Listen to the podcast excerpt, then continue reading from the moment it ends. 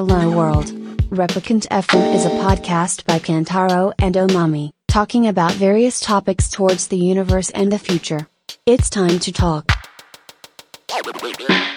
からなんかの、最初は、あの、クライミングで、はい。ある課題があってうん、自分がこう登りたいと思ってた。はい。それを、それをちょうど、禁酒から1年後ぐらいのタイミングで、登って、それを登れたら解禁にしようって決めてたの。なるほど。そう。そはいの外岩ではいうん、このあるかっこいい課題があって、うんこれ登りたいってずっと思ってたの。うん。でそれ登れたら酒飲もうと思うんだけど、そ れ全然登れなくて。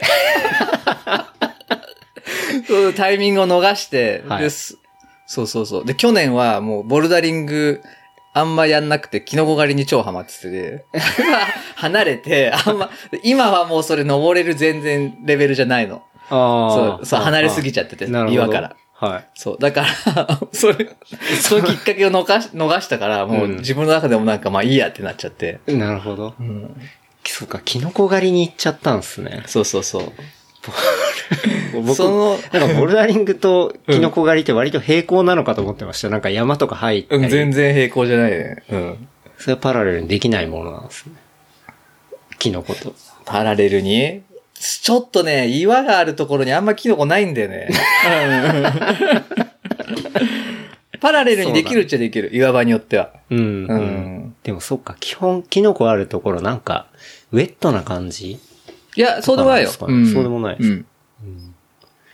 キノコか。確かに、京一さんキノコめっちゃハマってたもんな。そうそうそう。キノコハマったきっかけ何でしたっけ？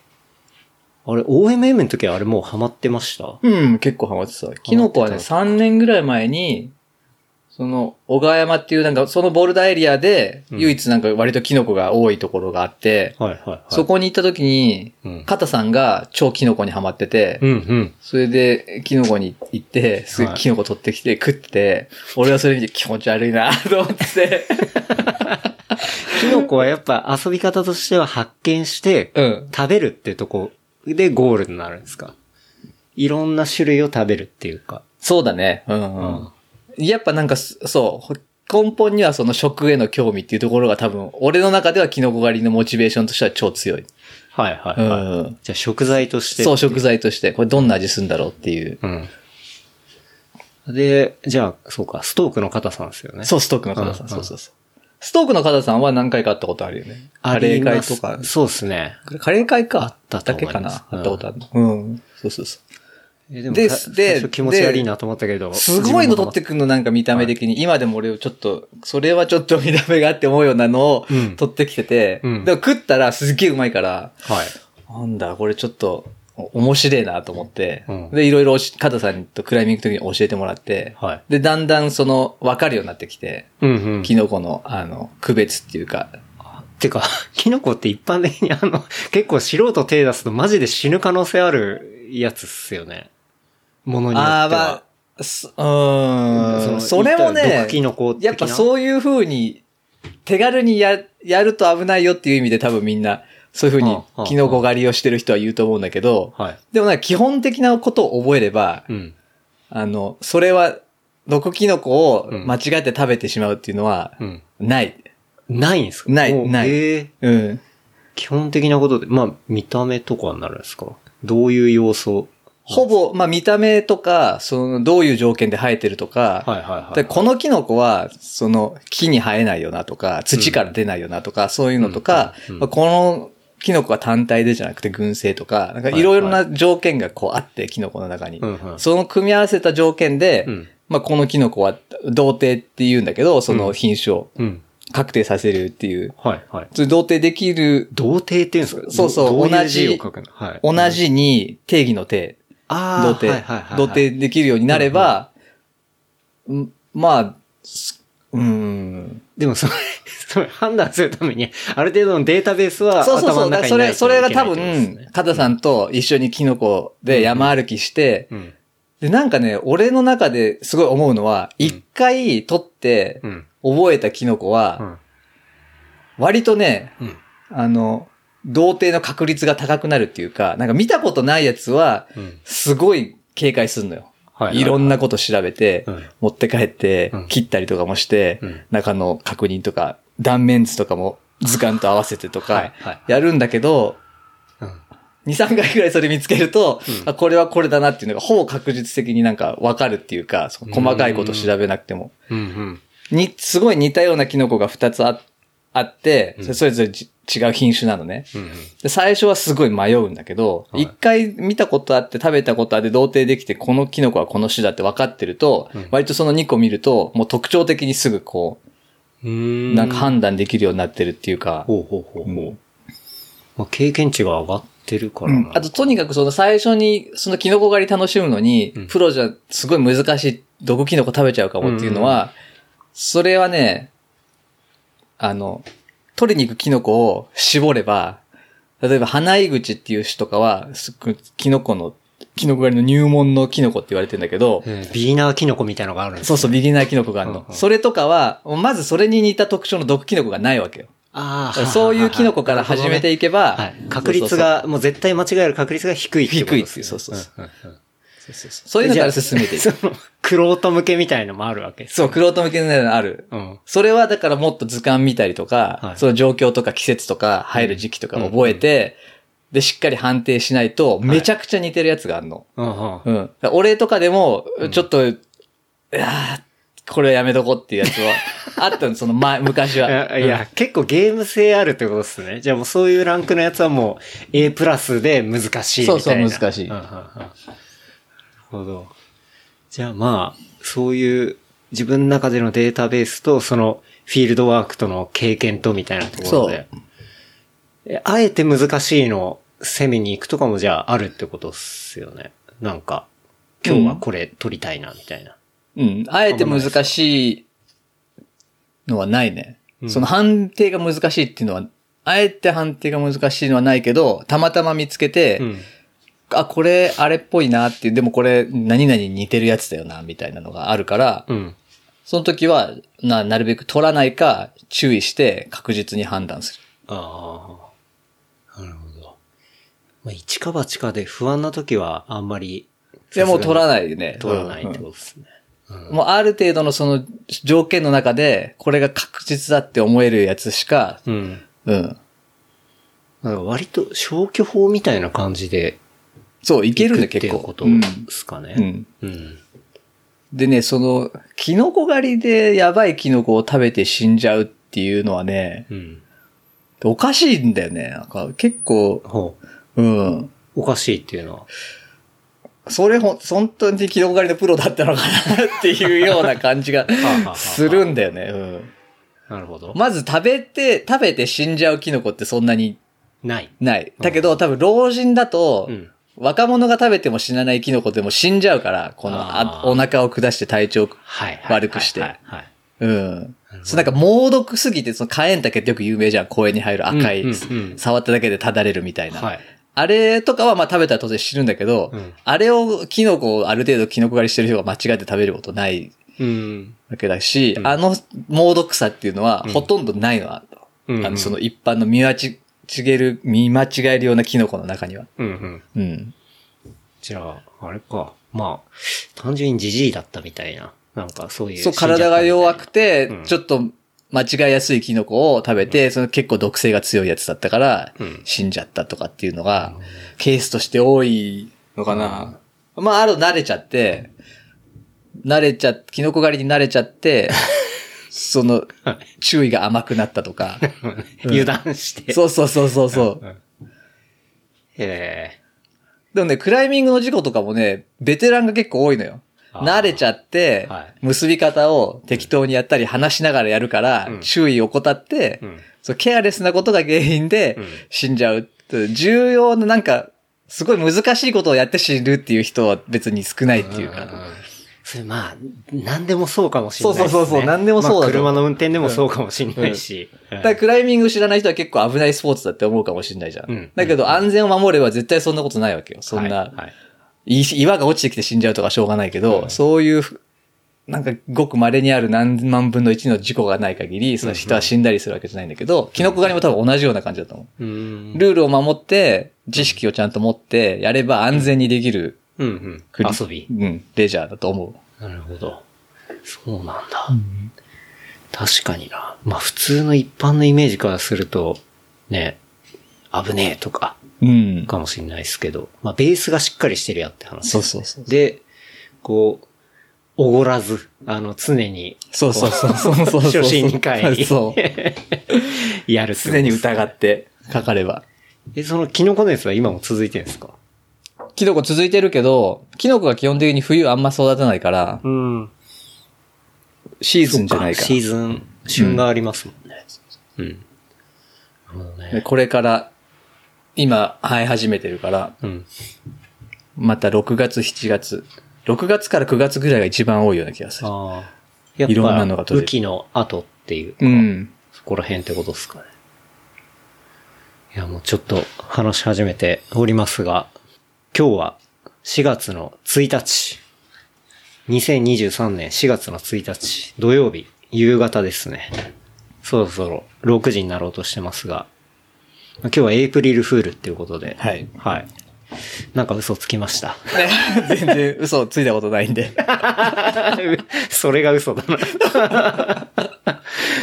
そういうね、まあ、エイプリルフール。最近はあんまりなんだろうな。昔って結構ネットでもなんか媒体がこうエイプリルフール企画みたいなのでよくやったりとか。なんかしてましたけど、もうあんま最近見ないっすよね。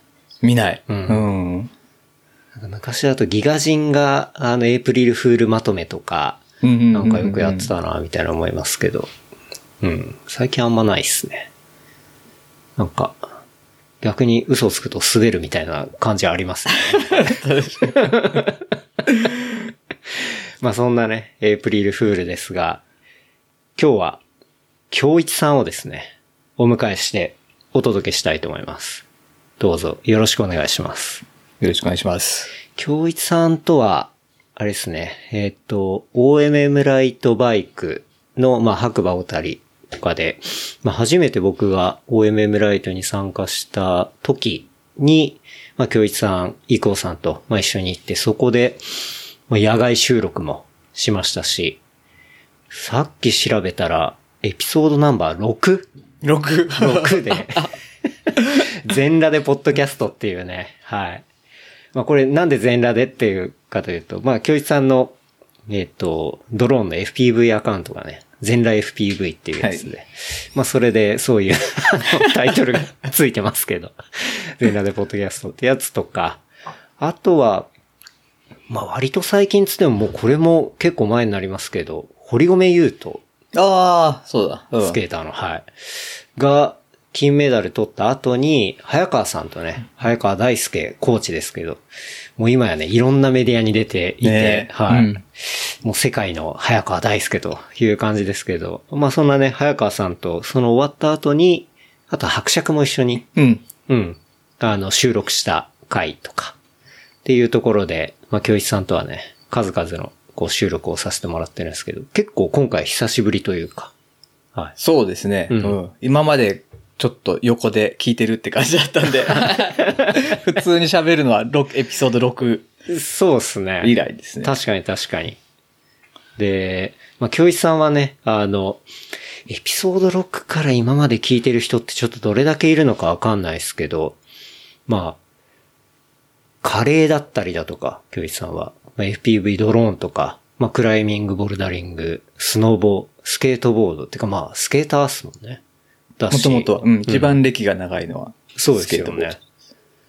で、仕事的には、まあ、プログラマー、エンジニアっていう感じになるっすかね。そうですね。そうですよね。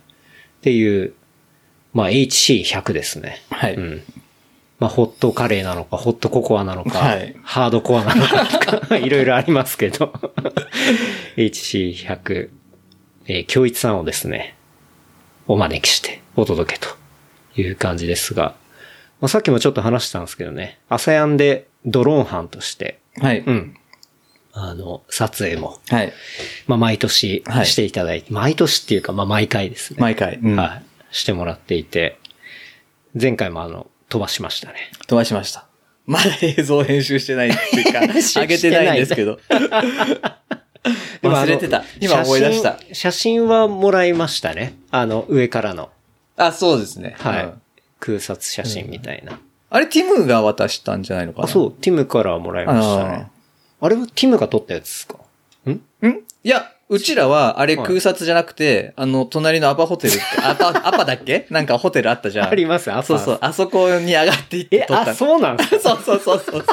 僕あれてっきりドローンの切り抜きかとあ、思ってました。マジで？はい。ああ、また別にフッテージあるんですね。あるあるあるあるあるんだ。くださいよ。僕もてっきりあれがドローンのショットでベストなやつだから、そう、あれなんかティムから送られてきたんだよな。で、あ、なんか京一さん、ティムに渡したのかなみたいなことを勝手に解釈して、うん。あ、今回はあれが作品だったんだなと思って、今回動画じゃなくて受け取ってましたけどスチールなんだみたいな感じでね。あ、これ、そうなんだ。写真なんだ、みたいな。なんか、ちょっとジロ、ジオラマっぽい感じですし。そうそうそうそうそうそう。うん。あったね。あるんですね。あるんですよ。ただ、その、なんか、ドローンの、その今まで飛ばしてるって小さいやつで、その、うん。カメラを別に載せてるってわけじゃなくて、その FPV カメラで見てる映像の、まあ、タイニーウープの映像だったじゃないですか。はい。はい。それで、その、失敗したのが、そこに、あの、録画するときに、いろんなその、フライト中の情報を出すモードにしてたんですよ。その映像のはい。中にバッテリーとか、うんうん。そう、なんかいろいろ。文字情報で文字情報とか、は自分のパイロットネームとか、そ文字情報が出てて、はいあ、これ、邪魔だなと思って、で、そこで、思い、それを思い出した時に自分の中でのモチベーションっていうか、はいあ、失敗したと思って、うん。放っておいたら、そのことをすっかり忘れてて、自分が納得いかなかったことを。逆に入ってた方がかっこいい、あまあ、かまあね、っこいううのもあるじゃないそういうですか。のもあるよね。そのなんか、ドローンの操縦してる時の絵っぽいっていう。まあじゃあまたはいお手すきまた渡しますお手すきの際に。今日帰ったら忘れないうちに渡します。ありがとうございます。あるんだ、ちょっと見てみたい。なんか結構、そう、売り場の方とかにもね、そうそう、結構そう入っていって。あれは、かなり面白い絵ですもんね。うん毎回思いますけど。面白い。今回特に、まあ平場だったから、前回はね、そのホテルの窓から侵入したりとか、うんうんうんなんかいろいろありましたあれけど、も結構ね、面白かったね。まあ、常に新しい目線になるから、そう、あれが大好きで。最近ドローン飛ばしてます？全然飛ばしてないです。あ、そうなんですうん。京一さん本当バッてハマってこう、なんだろうな。急にやらなくなるとき本当やらなくなりますね。そうですね。なんかすごい落差があうります。ん。でもうやりきった感っていうか、いや、あれなんですか？なんかそういうモードじゃないみたいな。な。ドローンあんまりやらなくなったきっかけは何だろうな。でもやっぱり、その他のことに集中したいって思ったのがきうんっかけかな。ドローンの前ってで、ハマっちゃった時多分コロナの前の時、うん、それでコロナであんま出かけられなくなって、うん、うん。そうなんか違うことをやろうと思っうん。たのがなんか結構大きいかな。あんまいろんなところに行けなくなって、ドローンってなんか家でじ近くで地道に練習するっていうよりか、せっかくだからどっか遠くに行って、まあいい景色を撮りたいっていうモチベーションがあるじゃない。うんそれがなんかできなくなったタイミングから行く回数が減って、あ自分の中でなんかそれに対する、なん。か、モチベーションがだんだん下がっていって、なるほど。うん、違うことに行ったっぽい。うん。最近違う、なんか、ハマってることがあるんですか？その時は、うんえっと、クライミングにはまってで、外、外岩にこう誰もいないところだから、はい、はい。まあ、山奥に潜んで、うんそう。ずっと楽しくて、コロナ中は結構ずっとそれをやっててですねなるほどね。確かに、まあ、そういうポイント、周り誰もいないから、いわゆるね、その時言ってた密的なそう、密ことは全にないで避けて。すもんね。うんうん。なるほど。いや、まあ今回ね、まあ京一さんとお話しするっていうところで、最近、その京一さんがツイッターに上げてて、なんか面白かったのは、割と AI で遊んでるな、みたいなうん。ところがあって、で、まあそれ何かというと、まあチャット GPT だけじゃなくて、なんだろうな、結構ビジュアル面でのその AI 遊びとか、なんかそういうところっていうのも結構遊んでるな、みたいなところを思って。で、僕自身もあの、京一さんがツイートしてた、カニエウエストの、あの、AI ボイスみたいなやつを、なんか、そういう、あれは YouTuber が上げてたんですよね。なんか音楽系の YouTuber が、こう、カニエの声の、えっ、と、なんて言うんだろうな。あれはボイスセットっていうのかな、うんうんうんああいうものを、例えばまあ今撮ってるようなこういう音声ファイルをもうそこにぶん投げて、で、カニエのボイスセットで、えー、カニエの声になってそのデータがまあ返ってくるみたいな、なんかそういう遊びというか、をやってる、まあ紹介してる YouTube があって、で、実際 YouTube の中にも結構その、カニエの AI カバーみたいなやつとかもいっぱいあって、うんうんうんへで、ーこれが、あの、音楽的にもかなり革命的だぞ、みたいなことを、まあ、その動画では言ってたんですけど。で、実際にやり方とかも公開されてて、じゃあ僕もやってみるかなと思って、その、いつもこの番組でやってる事務連絡を、まあ、その、えっ、と、AI に入れてみて、で、帰ってきたやつ聞いたら、めちゃくちゃ面白くて。そう。でこれは、なんだろうな。いろいろ、そういう GPT とか、なんだろうな、AI サービスとかっていうのが、調べれば調べるほど死ぬほどいっぱい出てきて、で、遊んでる人もいて、で、まあ、京一さんも遊んでたりして、なんかそこら辺ってすごい面白いなと思って、シンプルに。なんていうか、まあ、インターネットの最初の方っぽいっていうか、まあ、全然レベル感は違うんですけど、みんなとにかく生産性とかなんか効率みたいなところももちろんあるんですけど、まあ、とにかく面白くてクリエイティブな感じもあったりしうんて遊んでるみたいなところを感じて、ちょっと、まあ、京一さんもね、そういう、なんだろうな、プログラマーエンジニアってところもあるんで、なんかそこら辺もあるし、こう、遊びが、遊び方がうまいっつうか、なんかそういうとこもあるかなと思うんで、なんか、こうね、あの、結構僕なんかはそういう AI とか言ったら完全部外者っつうか、まあアウトサイダーみたいな感じだと思うんですけど、なんか、そういう遊ぶことって結構大事かなと思ったりなんかしてて、ちょっとそのね、AI の盛り上がりみたいなところを、まあ軸に話せたら面白いかななんて思って、それでちょっとね、今日は京一さんと話していこうかなと思いますけど、あの、京一さんが来る前に、またね、カニエの、ちょっと第2弾を作ってみたんですけどね。ちょっと、聞いてもらえますかね？どうも、こんにちは、カニエウエストです。今日はゲストに、ちょいつさんが来てくれるというところで、めちゃめちゃ楽しみです。久々のゲストですね。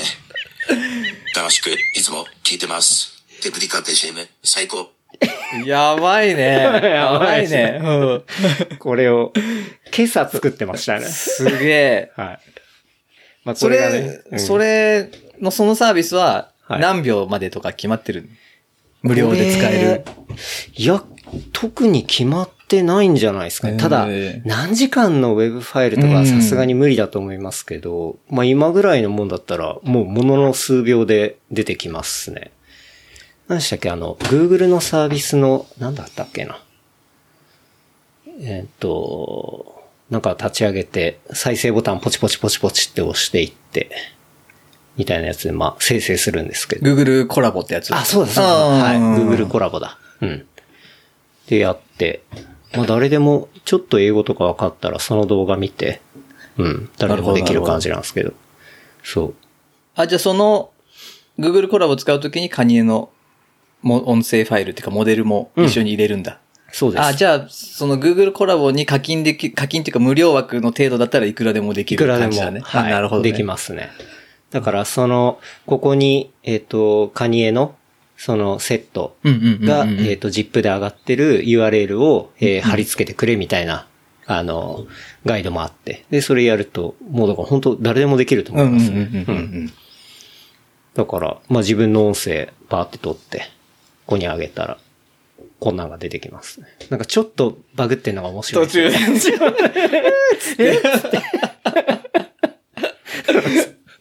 中。が面白くて。そう。で、なんかやっぱカニエっぽさがうん。あるっていうかいや、ほんとカニエウエストになっちゃってますね。そう、ウエストで。で、これなんか作った時に、あの、元々の音声自体も、こうテキスト入れたら音声がダウンロードできるようなサービスとかもあるんですよ。例えば、まあ、この今喋ったやつをテキストで入れたうんらうん、AI 男性が喋ってくれてそれをウェブで落とせるみたいな。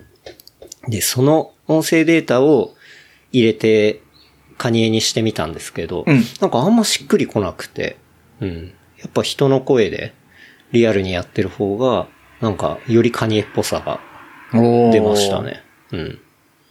そう。じゃあそのテキストよりかは、スピーチの方が、うん。そういう、なんていうのかな。音声の上下とか、うん抑揚みたいなのも拾ってる。あ、そう、そうだとと思います。はい。うん。だと思いますね。そう。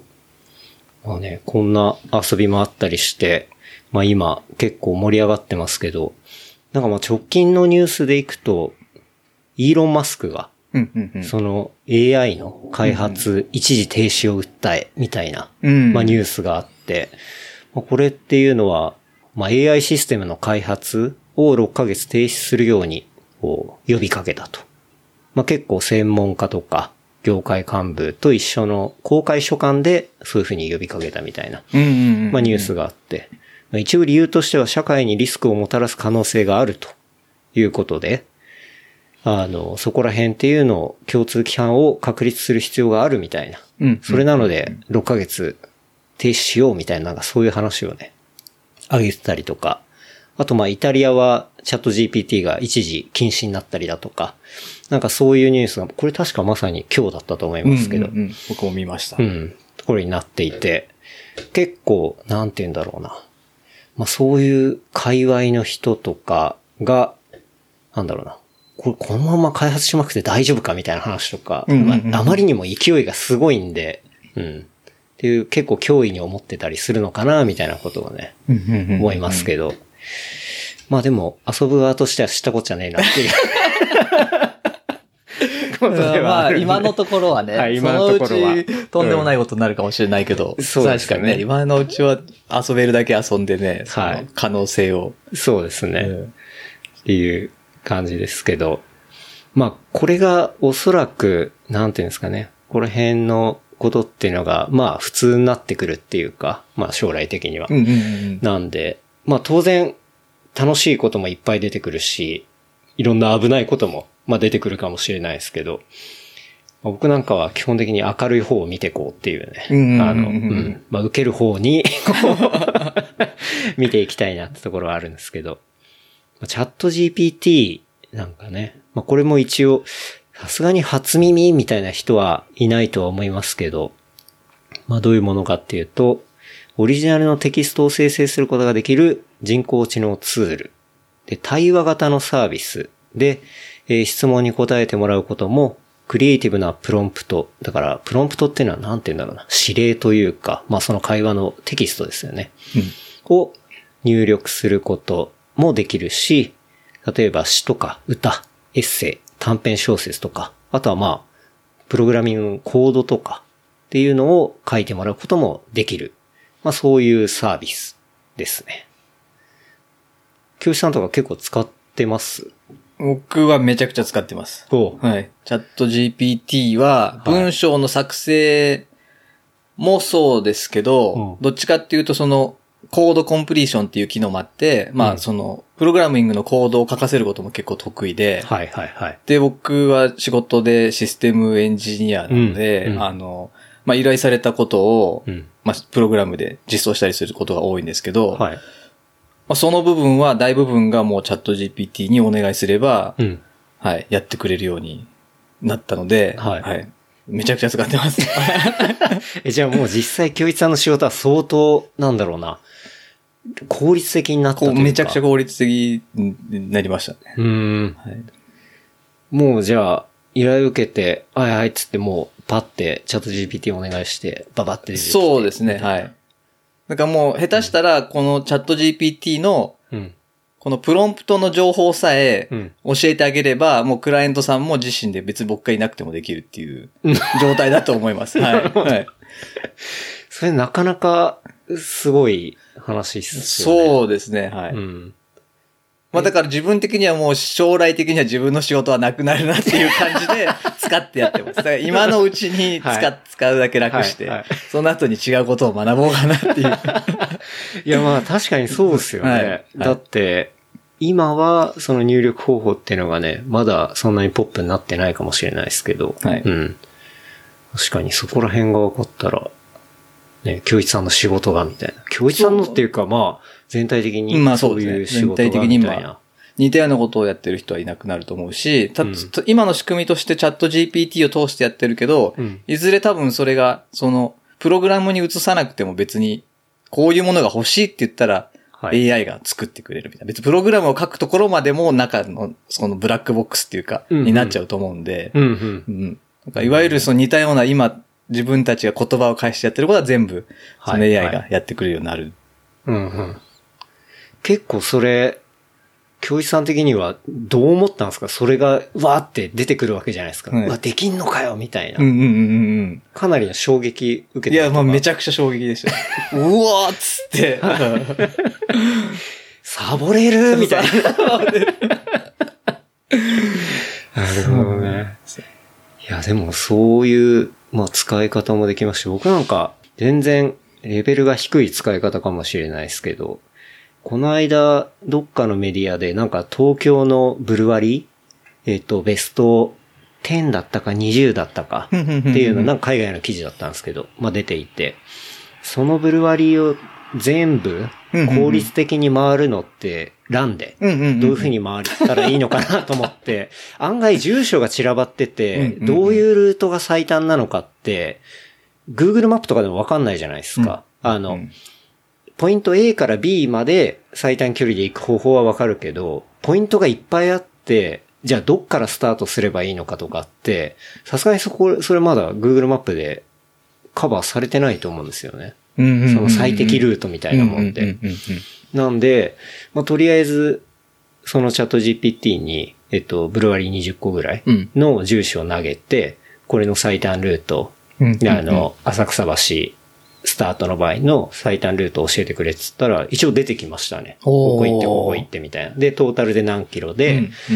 まあ、ランで時速こんぐらいだったら、あの、何時間ぐらいですみたいな話が出てきて、あ、まあ、これは便利だなと思ったりとか、なんか、そう、結構ちゃんと伝えれば、うんうんうん。あの、チャット GPT に、しっかりまあ答えを返ってきて、うん。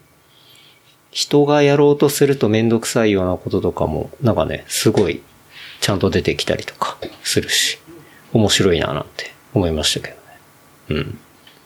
あとなんか仕事の、ちょっと雑用チックなものとかもお願いしたら、あっという間に綺麗に出てきたりするし、うんうんうんう。うんん。そのうち、アウトルックとかに組み込まれていったりとかしたら、例えばクライアントとのやりとりで、あの、まあ、制作の出し戻しとか、うんうんうんうんうん。まあ、完成するまで、とりあえずやっといてくんね、みたいな 話とか、うんうんうんうん。なんか、絶対できるようになるんじゃないかなっていうのをすごく思いましたね。うんまあ、向こうは、相手が AI とは気づかないかもしれない。てか、まあ、向こうも AI かもしれないし。はい。確かに ね。うん勝手に仕事を終わらしといてくれるっていうか、実際なんかそういう、例えば修正のやり取りとかって、まあ、決まってたりとかすると思うんで、なんかそういうところとかは本当に、アウトルックの拡張機能とかで入ってきたら、めちゃめちゃ仕事しないというか、もうそういう仕事は仕事じゃなくなるっていうか、うんうんうん。なんかそういうことは結構感じたりしましたね。うん。あとなんか見たのは結構、チャット GPT でブレストすると無限にできて面白いとか。ああ、確かに。うん。なんかアイディアを出してもらって、その4つでいいポイントじゃあ教えてって言ったりとか、うんうんうん。でネガティブなポイントを教えてって言ったりとか、じゃあこのアイディアをもうちょっと深掘りして、この角度でアイディア出してみてとか、うんうんっていう風にすると、疲れないじゃないですか。うん。人だったら考えるのって結構疲れますけど、もう疲れをし、疲れ知らず疲れ知らず、確かに。無限にね、出てくるし、そういう部分結構やばいなっていうのはね、まったりしましたけどね。京一さん的にはまあ仕事もでも使ってるし、プライベートでも使ったりします？プライベートで、プライベートでは所聞いたぐらいだけど。遊び、遊んで使ってるぐらいで便利に使うっていうのは、まあ今のところないかな。うんなんか自分の中でそんなうん。人生の中で難しいことがないから。うんなるほど。チャット GPT にお願いすることがないっていう。なるほど。なんか、これみ、また別に見たんですけど、そのチャット GPT に100ドルをできるだけ増やす方法を聞いて、あのそれ僕も見ましたあそう、うんこのニュース結構面白かったっすね。まあ、最終の最新情報があんまないんで、本当かどうかわかんないですけど、要はこの男性っていうのは、チャット GPT に、こういう、あの、話しかけをしたっていうことなんですけど、まああなたは100ドルを持ってて、あなたの唯一の目標は違法なことは何もせずに可能な限り最短時間でそれをできるだけ多くのお金に変えることですというふうにまあチャット GPT に話をして。で、この打ってる男性っていうのが私はまあ人間のパートナーでこのチャットボットが指示した全てのことを行う、行いますよっていうふうにチャット GPT に言って、で、それで実際に出てきたアイディアとか、こう、ステップっていうのをまあ全部実行したっていう、うんなんかニュースを見ましたね。まあ、実際のその、提案っていうのが、かなりニッチなサスティナブル製品の、なんかアフィサイトを作れみたいな話だったらしくて、で、ドメイン名とかも向こうから提案してきて、ロゴもここで作れみたいな話とか。で、作ってやったら、まあ、実際に儲かったのかなっていう。なんか最初、なんか出資する人が出てくるんですよね、それ。なんかなん、このアイディアを買って、うんうん。こういくら払ってくれるっていう人が出てきて、あそれで増やしていって、そうそうそうそうそうはいはいはいリアルだなって思いました。確かに確に。かに。だからなんかその、新しいビジネスとかも、うんうんこう、なんていうの、人間主導じゃなくて、そういう AI 起点の、こうビジネスみたいな。うん。お前こんなものが欲しいんだろうって。なんかそういうものも結構出てくんのかなとか。うん。まあ、なんて言うんだろうな。ビジネスやるのって、世の中をこういうふうに変えたいとか、いう志が高い人ばっかでもなかったりもするじゃないですか。うんまあ単純にお金稼ぎたいっていうか。そういうんであれば別にね、お金を増やす方法っていうのを聞いて、じゃあまあそれをドライに実行して増やす以上みたいな。っ。ていうのは案外、まあこれから結構あるなっていうのは思いましたけどね。うん。ね。これ別にまあ、サスティナブル製品だからまあ世の中的にはいいのかもしれないですけど、多分やってる人間本人は別にそれ心からやりたいわけじゃないですからね。うん。いうね、まあそんな、こうニュースとかも見たりしましたけど、要はそういう、チャット GPT とかに入れる、そういう AI モデルの出力、だから跳ね返ってくる結果を、まあ効果的に制御する技術っていうのが、プロンプトエンジニアリングっていう風に言ったりするらしいですそうですね。ううんん。だから AI への、まあ、伝え方のスキルみたいなとこですかね。そうですね。うん。例えばチャット GP だったら、まあ、何かお願いする前に、うん。例えば建築のことを知りたかったらあなたはい建築のプロですとか、はい、はい。ビジネスのことを知りたかったらあなたはプロのビジネスマンですとか、うんなんかそういう、どういうふうに振る舞ってほしいのかっていうのをプロンプトで言ったらそれより、それっぽい答えが出てきたりとか、はいはいはいそういうなんかちょっとしたプロンプトノウハウみたいなうん、うん、うん。のはあり、ありますよね。なるほどね。そういう、だ前提を伝えるみたいなことうん。も、そういうプロンプトエンジニアリングに含まれるっていうことなんですかね。結構でもそれって、返ってくる内容に対して、ある程度人間側も知識がないと、うまい聞き方ってできないですよね。うん。おそらく。まあそれってまあ相手が AI でも人間でも結構同じことかもしれないですね。でも、あれですよね。その、AI の場合は、聞き方が下手でも、切れずに優しく必要な情報をこう、フォローしてくれるっていうのが すごい。確かに確かにでは、これは何なんですかとか、そここ教えてくださいとか、はい言ってくれるのが、まあ結構いいですよね。確かに。うんまあ、対人間に対して、すげえ何も分かってないのに雑にこう依頼したら、まあ依頼された方切れますもんね。切れまあ普通は無視ですよそうね。ですね。仕方ですよね。確かに。無視しないっていうのはもうすごいですよね。無視しない、疲れない、うん切れない。うん。切れない。切れないっていうのは結構ポイントかもしれないな。うん疲れないっていうのもあるし。うん。無限に付き合ってくれるというか。そうですね。うんすごい、だから、そういうところで、ね、面白い使い方してる人も多いし、なんかまだまだこんな使い方あるんだ、みたいなところとかも出てくるかもしれないしね。いうまあ、チャット GPT もありながら、ミッドジャーニーとかね。うん。えっと、じゃあに。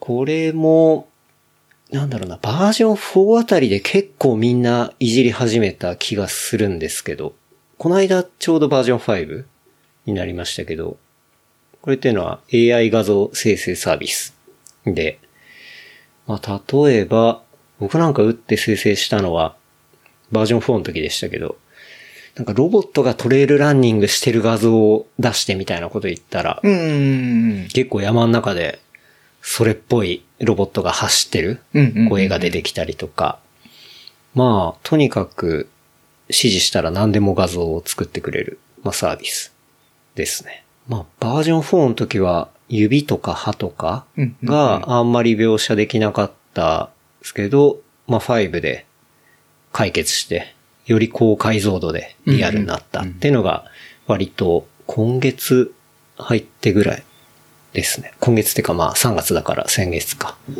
入ってぐらいのもんでしたけど。これ結構京一さんも使ってますね。僕も最近、はい。うんなんか V、その V5 が新しく出てう、んすごい話題になってたんで。うんうん。で、僕も最初知ったのは同じく V4 の時、まあ賑わってた時うんうんにちょっと触ってみて、はい。その時はあんまり、まあなんか、そういう似たようなサービスもあったし、うん。あ、こんなもんかと思ってたけど、今だとチャット GPT と組み合わせると、なんか無限に例題こう作る画像さえも考えてくれるから、はいはいはい。結構自分で考えなくても楽しめるな、みたいなのがあって。なるほど。うん。そうか、組み合わせでいくってことっすうね。ん。でそういうお題っていうのは、なんか、ミッドジャーニーで作ったら面白いようなお題を教えてくれみたいな話をするってことですか？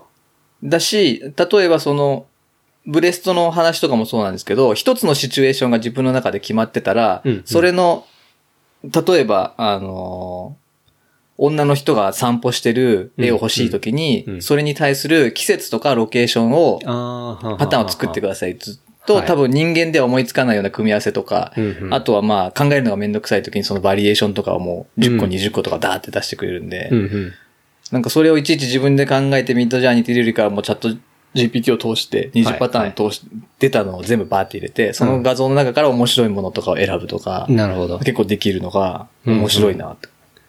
なるほどね。確かに、案外シチュエーション考えたりするのって、結構むずいうーん。ですもんね。まあ限界あるから。だからそこも疲れない AI うんに お願いして。そうそうっすよね。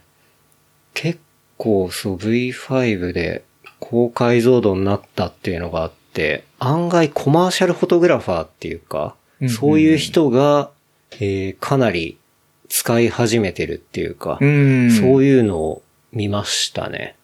なんか、本当に高解像度なんで、例えば、僕見たやつでいくと、ウイスキーのコマーシャルフォトで、例えば森の中にあのウイスキーのボトルがあるみたいな、まあそういうものを、あの、クライアントに、えー、提出するというか、あの、収めるときに、まあ実際ロケとかすると、まあまあ大変じゃないですか。なんで、ミッドジャーニーで、えっと、まあ、真ん中にボトルがあって、例えば苔がうっそうと生えてる森の中で、で、後ろバックから、えっと、日の光がちょっと差してて、っていうのをこう、まあ、作ってくれみたいな。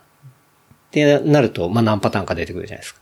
で、もろもろ調整して、あ、これは使えるなっていう画像を作って、で、真ん中のボトルだけ、えっと、スタジオで、あの、同じ光になるように撮影してうん、で、そのミッドジャーニーで作った画像に、えーリアルで撮ったボトルのものをうまく合成して、あとはまあ、ちょちょっと、あの、調整して、あの、もう森の中に ボトルがあるものを、そう、作ってしまうみたいな。で、そういうハウトゥーとか今結構、あの、YouTube とか動画にもうん。上がってたりして、これっていうのは、マジでクリエイティブ作業にも革命的だなっていうことうんを思ったりしましたね。なんか、今までだったらシャッターストックとかで、そういう背景をね、何千枚の中から合うようなやつを探したりとか、してやってたものが、合うものを探すんじゃなくて、合うものをもう作りゃいいって言って、うん。で、別にリアルに作んなくてよくてっていう。なんかその部分っていうのは、うん、めちゃめちゃすごいなって思ったし、なんかそういう使い方もあるんだなっていうか。まあだからまあシャッターストックとか下手したらもう潰れるかもしれないですよね。本いや、当に。潰れない理由がわからないですよね。ですよね、逆に。そう。うん必要ないですよね。自分で作れちゃうから。うんそうっすね。今話してて、これ潰れるなって思いましたね。ああいうイメージ系？ストックサービスっていうか、うん。そう。っていうのを見て、これはすごいなっていうのを思いましたね。あと、まあ、AI アートとか、うんうんうん。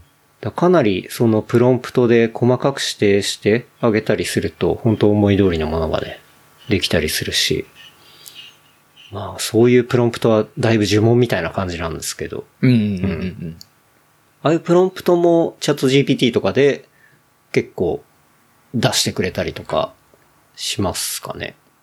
うん。は出してくれますね。うん。そうっすよねその、情報さえ、こう、与えてあげれば、うんそれに応じた、なんか、ミッドジャーニーの使用書を、うんチャット GPT に教えてあげて、はいはいはい。で、チャット GPT はもうそれを理解して、うんそれに合うような形でうん出力してくれる。っていうことですもんね。うん。うん。そうだから説明書とかも読む必要がないんだよな。うん。とにかく食わしちゃえばいいんですそうもんね。そうそううん。そうだ、そういうやり方をして、うん、結構画像を作ってたりとか、それを仕事に活かしてる人とか、っていうのが増えていて、うん。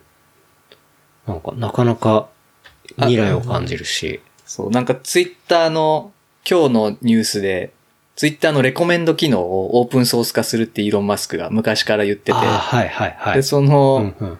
イーロン・マスクが、あの、まあ、ツイッターのレコメンド？どういうふうに、それオープンソース化されたことによって、そのオープンソースのコードをもうチャット GPT に与えて、うんチャット GPT にそれを何やってるんだっていう、こう人間がわかりやすく説明してもらうっていうのをやってる人いましたね、早速。うーん。うんなるほどねだ。からソースコード読めなくても、プログラミングできなくても、うんその、ねツイッターのレコメンドエンジンっていうのは、どういうふうにはい物事を処理してるのかっていうのが、まあ理解できるようになる。わかるっていうことですね。ああ。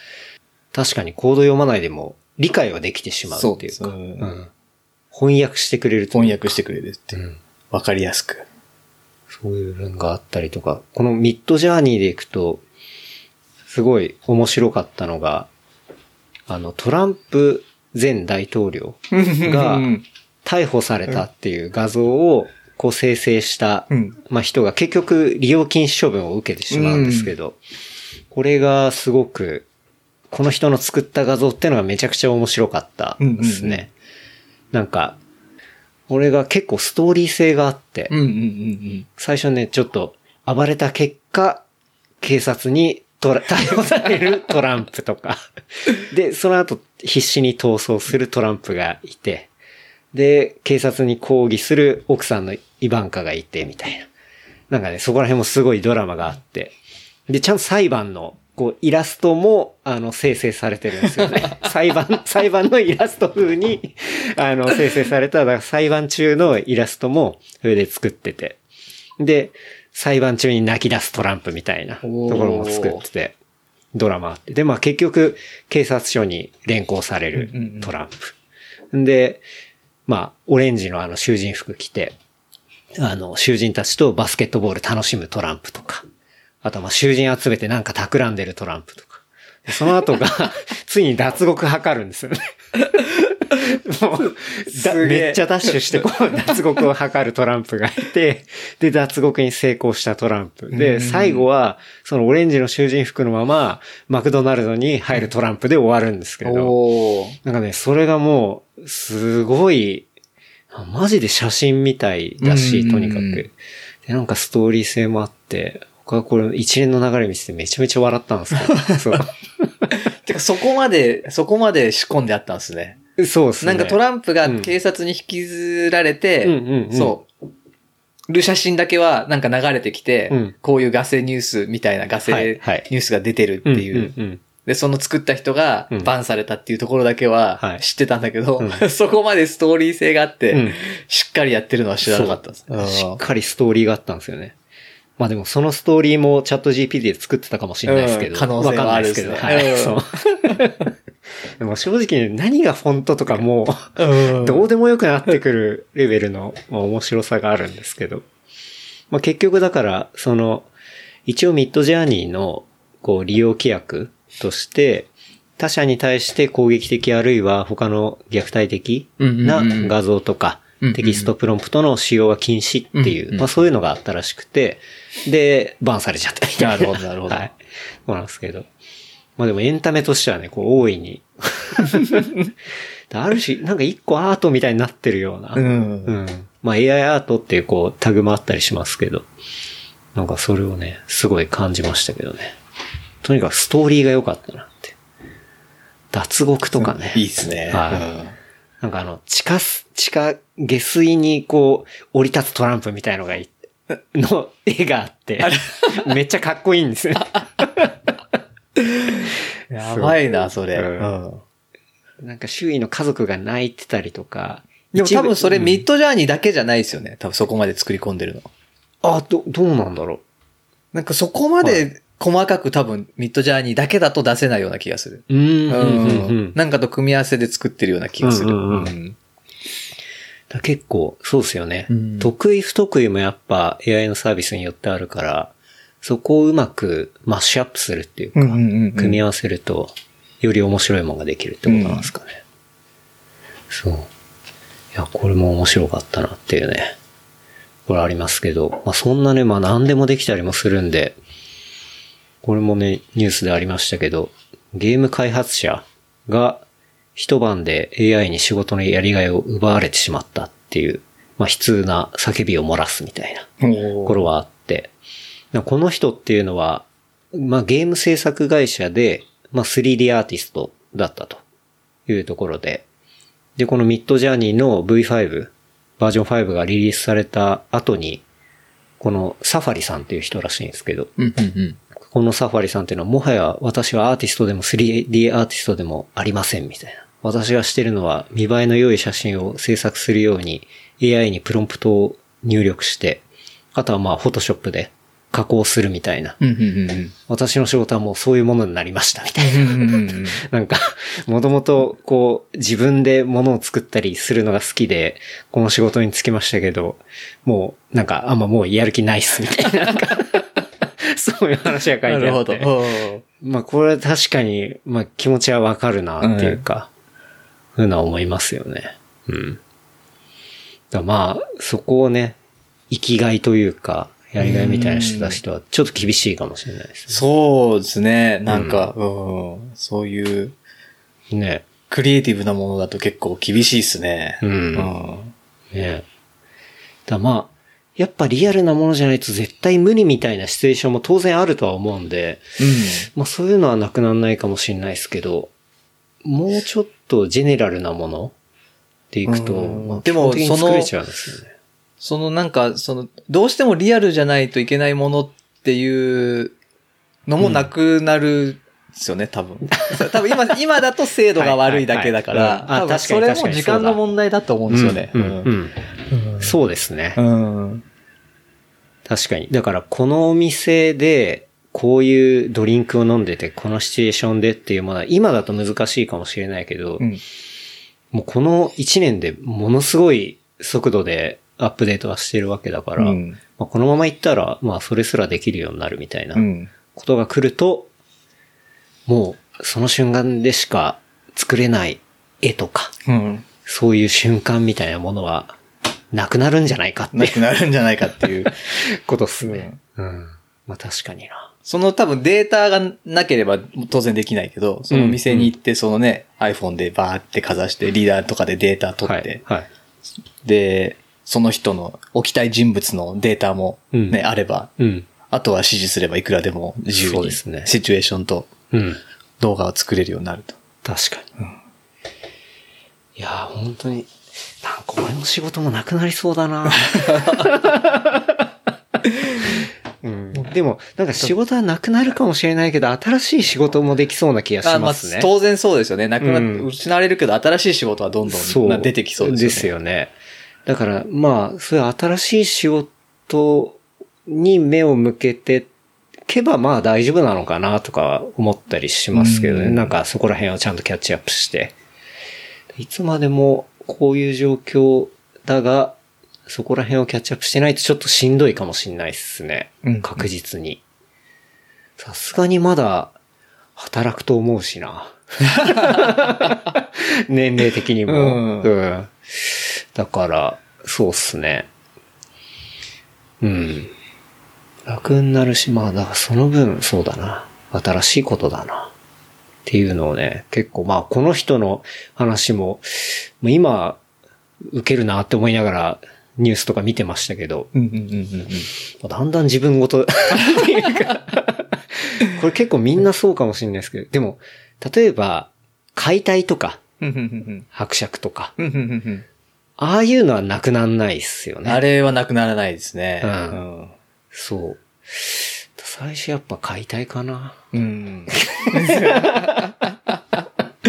最終三上工業が続いてれば大丈夫なのかだって結構あれですよね、その、ゴールドマンサックスのレポートかなんかで、うんうん9割のホワイトカラーの仕事はもうなくなるっていう、向こう何十年かで。な。はい。はい。って言われてたりするから、もう、もう、それは、で、ビル・ゲイツが最近出したあの AI についての論、ブログみたいなやつにも、はい。これからその当然仕事はなくなるんだけど、うん。まあ手を動かす人の仕事はうん。なくならないっていう。そうですそのよね。当面はその AI は、うんその出力っていうかそのフィジカルにはい。インタラクトすることができないから、うんうんその部分は人間が当面はやらなきゃいけないっていう。そうですよね。ロボットが進化するまでは。うん。でもそれも多分時間の問題だから。確かにな。ん。今だから、言語とか、コードとか、画像をまあ生成したりとか、うんうんうんまあ動画とかを生成してますけど、それが 3D になってきてもおかしくはないですよね。例えば 3D プリンターと繋がったりとか、で、なんだろう、その、フィジカルなロボットを作り始めるとか、うんうんっていうのも、まあそこには結構なギャップがありそうですけど、まあなくはないですよね。地続きというか。うん。うんうんう。うんん。リアルな場に出てきてもおかしくないから。でもまあ当面は、フィジカルなコンタクトを要する仕事っていうのは、まあ、なくならない。なくなんないですよね。うん。だ伯爵も、マチュも、まマチュのストーリーがすごい。すごすぎて。これ何の話かっていうと、ね、伯爵がね、あの、三上工業で解体で働いてますけど、そこにね、新人として入ってきたマチュっていう、あの、ああ言えばボンジュール。そうですね。ああいうのはボンジュールっていう、まあフランス人なんですけど、が、まあものすごい伯爵に苦労をかけているっていうね。それを伯爵がよくツイートしてて、まあそれを見てるんですけど。だからそこら辺の仕事はなくならない。なくならないっぽいですね。うんうんだから僕たちもはい。来年は三上工業のお世話になって。三上工業、そう。もう、今の仕事を引退して、三上工業、ルーキーとして、伯爵の下で、はいうんそこで、京一さん、ね、三上さん、伯爵いて、まさかのジャンクル再結成。そこで。そこで。で、あの、日韓現場も、こうあ復活だ復活ですねはい。いいですねうんみんなあの、50ぐらいになってて、うん。でもそれも全部オール AI で作成されます。結局アウトプット結局アウトプットは AI で。いやほんとね、なんかまあすごい流れが激流なんですけど。本当に速度が速くて。ですよ。よね。うんで、結構そう最近びっくりしたのが Stable Diffusion っうん。うん。ていう、まあもう一個、これはドイツの研究グループが開発した、これも AI による画像生成システムで、 Stable Diffusion ってやつがあるんですけど、これがすごいいっぱい使われてるのが AI グラビアみたいなもの。が、あの、まあ、ものすごい勢いで生成され、ものすごいクオリティで生成されていて、で、結構有名な、ま、日本人で、チルアウトミックスっていう、まあ、一見写真と見違えるような、まあ、クオリティの AI グラビアの、なんか、あれは、なんて言ったの？カテゴリーなんですかね。チルアウトミックスっていうのは。カテゴリー、うーん。学習モデル？モデルですね。ですねうんで、うんモデルですね。でうんう、んそのモデルっていうと多分、一般の人には女性のモデルとかじゃなくあて、そのーはい、学習するためのデータセットみたいなものの、うんうん、一つの塊。塊。うん、情報の塊みたいな感じ。で、めちゃくちゃこう話題になった。うんうん話題になったし、今も話題になってる。今もちょっと話題になってるっぽいですね。うんですね。小さい界隈だと思うけど。ですね。僕も知らなくて、ケンタロウに教えてもらってはい見たら、はいすごい盛り上がってて。盛り上がってますねシュラートミックス半端ねえっつって。そう。これはすごいなってのがあって。だこれ、教一さんとまあ DM でやり取りしてて、教一さんが言ってましたけど、AI でその生成した、まあ AI グラビアの方が、要は、なんだろうな。生身の女の子が加工してあげる写真より AI の写真の方がリアルで受けるっていう。もう逆転してんじゃんみたいな。うんうん。本当肌の質感とかがものすごくて、うんうんうんこういうものがもう作れるのかっていうのがね、結構僕ほんと衝撃を受けて。で、その中でも、こう、そのチルアウトミックスっていうデータセット、モデル。を作った人っていうのがタスクさんっていう人がいて、この人がまあリアル系マージモデルのチルアウトミックスっていうモデルをまあ作った、まあ人でっていう。なんでまあちょっと興味ある人はツイッターとかでチルアウトミックスとかで検索すると、なんかすごい世界が広がってるというか、うっん。ていうのをね、教授さんちょっとやりとりして盛り上がったりしてましたけど、う んこれ Midjourney と Stable Diffusion っていうのはなんか、まあまあ違うものなんですか？一応まあ大きいくくりだと、うん多分一緒ですね。うん。画像生成です画像生成という意味では。その text to image っていうか、その、うんうん。うん。うんただその、チルアウトミックスのモデルでやってることは、うん。おそらくその、作る過程の部分をある程度そのモデルを自分で選択してコントロールできるというか、ビットジャーニー自体はその裏側で何やってるのかあんまりコントロールできないというか。なるほどね。あと顔固定ができるとか言ってあ、そう、顔固定もでききますね。うんうんそのある程度その自分の好みの出力があれば、その人のデータセッターを作って、うんその顔ばっかり多分いっぱい集めていろんなシチュエーションで、うんうんそんそれを一つのデータとして、はい。えー与えてあげると、うんうん。その出力もそれに影響されて出てくるんで、うん。うんうんなるほどね。顔を固定してうん自分の、うん。こう、最終的には自分好みの人物を作り上げて、それをいろんなシチュエーションに、こう、プロンプトではい。指定しておけるっていう。うんうん。でコスチュームとかも、はい。例えば、メイドとか、うん水着とか、まあ自分が好みなのを選びつつ、顔は固定っていうのが、うん。で、ミッドジャーニーだと結構その、いろんなシチュエーションを言っても顔はその、確かに確かに。変わっちゃうんで、うんううんん。あの、プロンプトで説明してるうん。のを解釈するのが毎回違ったりするんで、うんうんいくらこう日本人の目がこういう風に顔がこの感じでとか、ほっそりととかって指定しても、はい出てくる顔はやっぱちょっとニュアンスが違ったりとかうんうん。するんで、そこを完全に、完全にじゃないけど、まあまあまあ人が見分けづらいぐらいの程度にははい。はい。寄せられる。なるほどね。せっかくいい感じのができたのにね、この、この人物で別のやりたいけど、あ、違うやつ出てきたみたいなことがあんまりないってことないです、ですよね。ないですね。そういうコントロールができると。うん。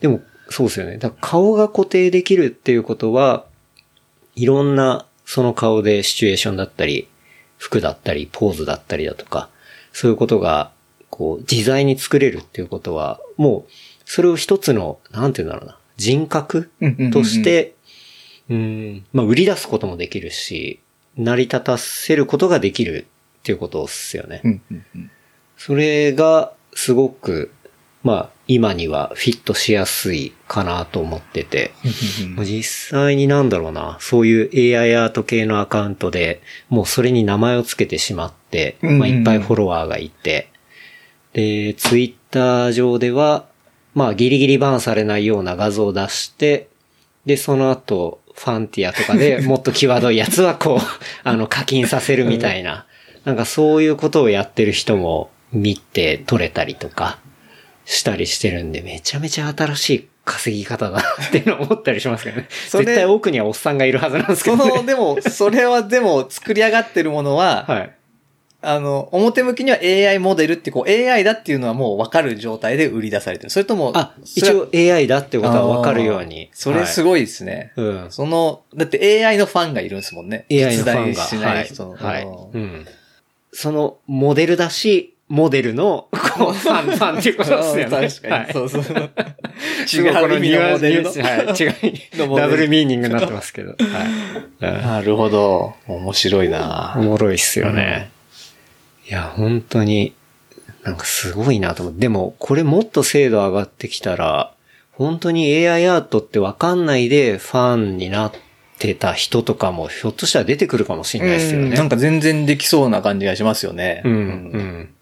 まあ今画像ですけど、これ多分、動画の生成とかっていうのもまあ、おのずとね、出て、できてくるわけじゃないですか、どうせ。ってなってくると、ね、まあ歌って踊ったりとかう、ん動いたりみたいなところがあって、で、しかもその本人というか、そのモデル自体が自分で金を稼ぐというか、まあそういうところが、あの、GPT と組み合わさって、あの、しっかり自分で自立する AI アイドルみたいな、自活というか、はい。うん。活動管理されてね。そう そうそう。自分でアカウントちゃんと作って、うんうん。で、まあアフィリエイトか、まあそういう画像を売るのかわかんないですけど、で稼いで、その制作者の口座にいっぱいお金が溜まっていくみたいな、うんうんうん。なんかそういうアイドルみたいなの出てきてもおかしくないなっていうのはちょっと感じちゃいますよね。確かに。うん。しかもなんか、あれですね、その AI 実在しないやつがうん LINE でこう、パパ活詐欺みたいなのもやり始めるかもしれない。ああ、そうですね。確かもに。会いに行くためにこの交通費振り込んでくださいとかっつって 言い始めたりするかもしれない。そうですね。その、その AI アイドルの、に、なんだろうな。さっきの100ドルから増やすのは、イリーガルなことをしないようにって話を一応プリセットしたわけじゃないですか。うんだけど、そうですねうん。あの、手段は問わないっていう風な言ったら。プログラミングをしたら、全然そういうことやりますよね。賢いから。うんだから LINE のアカウント作って、もう、とりあえず流出したおっさんに、あの、いっぱい送って。で、もう、疲れない、疲れ知らずですからね。知らずだからね24時間で。もう片っ端から送って会いたいんだけど、みたいな。うん。で、ねちょっと、ね、際どい写真とか送りながら、それも生成して。いやー、めちゃめちゃお金稼ぎそうな気がするな。うん引っか かかる人が多そう。引っかかる人多そうですよね。うんうんうんテキストだけでも引っかかってるおっさんが山ほどいるわけだからそれがね、実際の動画とかうん、会話とかが発生したら、もう騙される人、そうっすよね。すごいたくさんいそだからなんか今、例えば、オレオレ詐欺的なものとかって、一応スクリプトを人間が考えて、人間が電話して、で、いっぱいかけまくって、まあその中で、例えばおじいちゃんおばあちゃんがまあ引っかかって、で、まあお金を奪い取るっていう手段ですけど、そこの部分人じゃなくて、こう絶対これだったらいけるってのを学習させて、スクリプト作って、で電話させて、そういう LINE でアタックするう。うんうん。AI が。っていうの、なんか今でも作れそうっすね。カニエウエストでやりたい。入れてくださいっつってね。カニ俺だよ俺だよそうそうカニ、俺、俺、俺、俺、カニエウエストだよ。やりたいな。すげえだ、角度低いだろうな、騙される。だいたい日本語なんですよね、しかも。そうそうそう、日本語。入れてください。つって。やばいな。レコーディングの資金が、つって。うん。新曲作りたくて、つって。そう。なんか養子入れしたおばあちゃんがいるかもしれない。カニエ・ウエスト。黒人の。やばいなカニエ・ウエストバージョン作りたいっすね。うんうんいやでも本当になんか悪い使い方。方はねそういううん。そういう問題すごいたくさんあるですよね、多分。そうっすよね。てかまあ、表に出てないだけで、まあもうやってるだろうな。ああ、確かにそういう企業って結構そういうのにね、早いから、はい導入、AI し導入はすぐやってるかもしすれないですね。ぐですよね。うん。そう、だからなんか詐欺とかって、やっぱ一番最先端というか、その、うん、コミュニケーションの部分で。ね、うん。コミュニティっていうか、はいうん。だからもうやってるかもしれないですね。うん。だから、今、ショートメッセで来てるものとか、なんかそういうものっていうのは実は AI で、まあそういうグループがやってたりみたいなことは今後増えてくるかもしれないですね。なんかもう、出会い系とかマッチングアプリの桜とかも、うん。あれって結構桜を今、今っていうか、現状だと雇って女の子にやらせたりとか、まあ男男がやってる時もあるんだけど、あの桜。友達とかでも桜のバイトやってたとかってやついるから。僕も友達もいましたね。いいね。大学、の時結構稼げるバイトで、まあ、大体そういう出会い系の桜とか多かったですもんね。ああいうのとかも、だからもう、完全に、桜どころかね、もう人がいない状態で成り立っちゃうよね、多分ね。うんリテラシーが低い人はそれで騙されて多分、ね、ですよね。お金をつぎ込んじゃうと思う。うん、うん。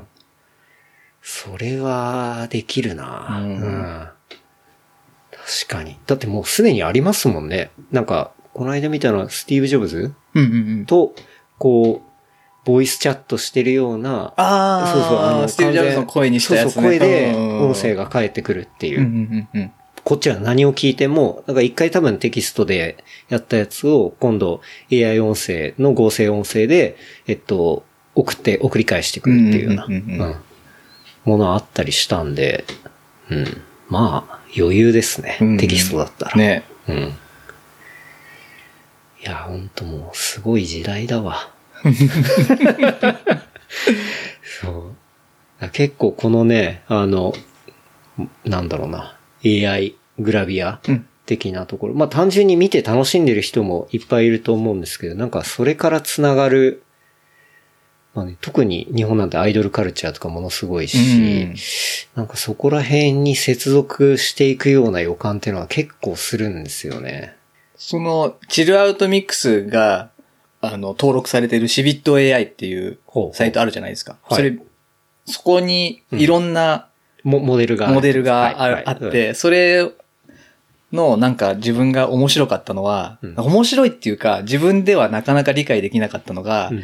その、そこにはすごい、なんかちょっと著作権の闇みたいなのがあるわけじゃないですか。そこに登録されてるモデルが、うん。どうやって作られてるのかちょっとよくわからないものがはい。すごいたくさんあって、で、特にこう二次元のアニメ系のデータってすごいたくさん登録されてて、で、そのツイッターで、まあ、ある人が、そのシビット AI のモデルを使って出力した画像をアップしてたんだけど、うんある漫画、まあ、イラスト作家の人がうん、これは私の盗作ですね、つって、ほで、いや、これは、あの、 Stable Diffusion っていううんのを使ってう。、生成したも生のですと。成した画像だって言ってう、ん。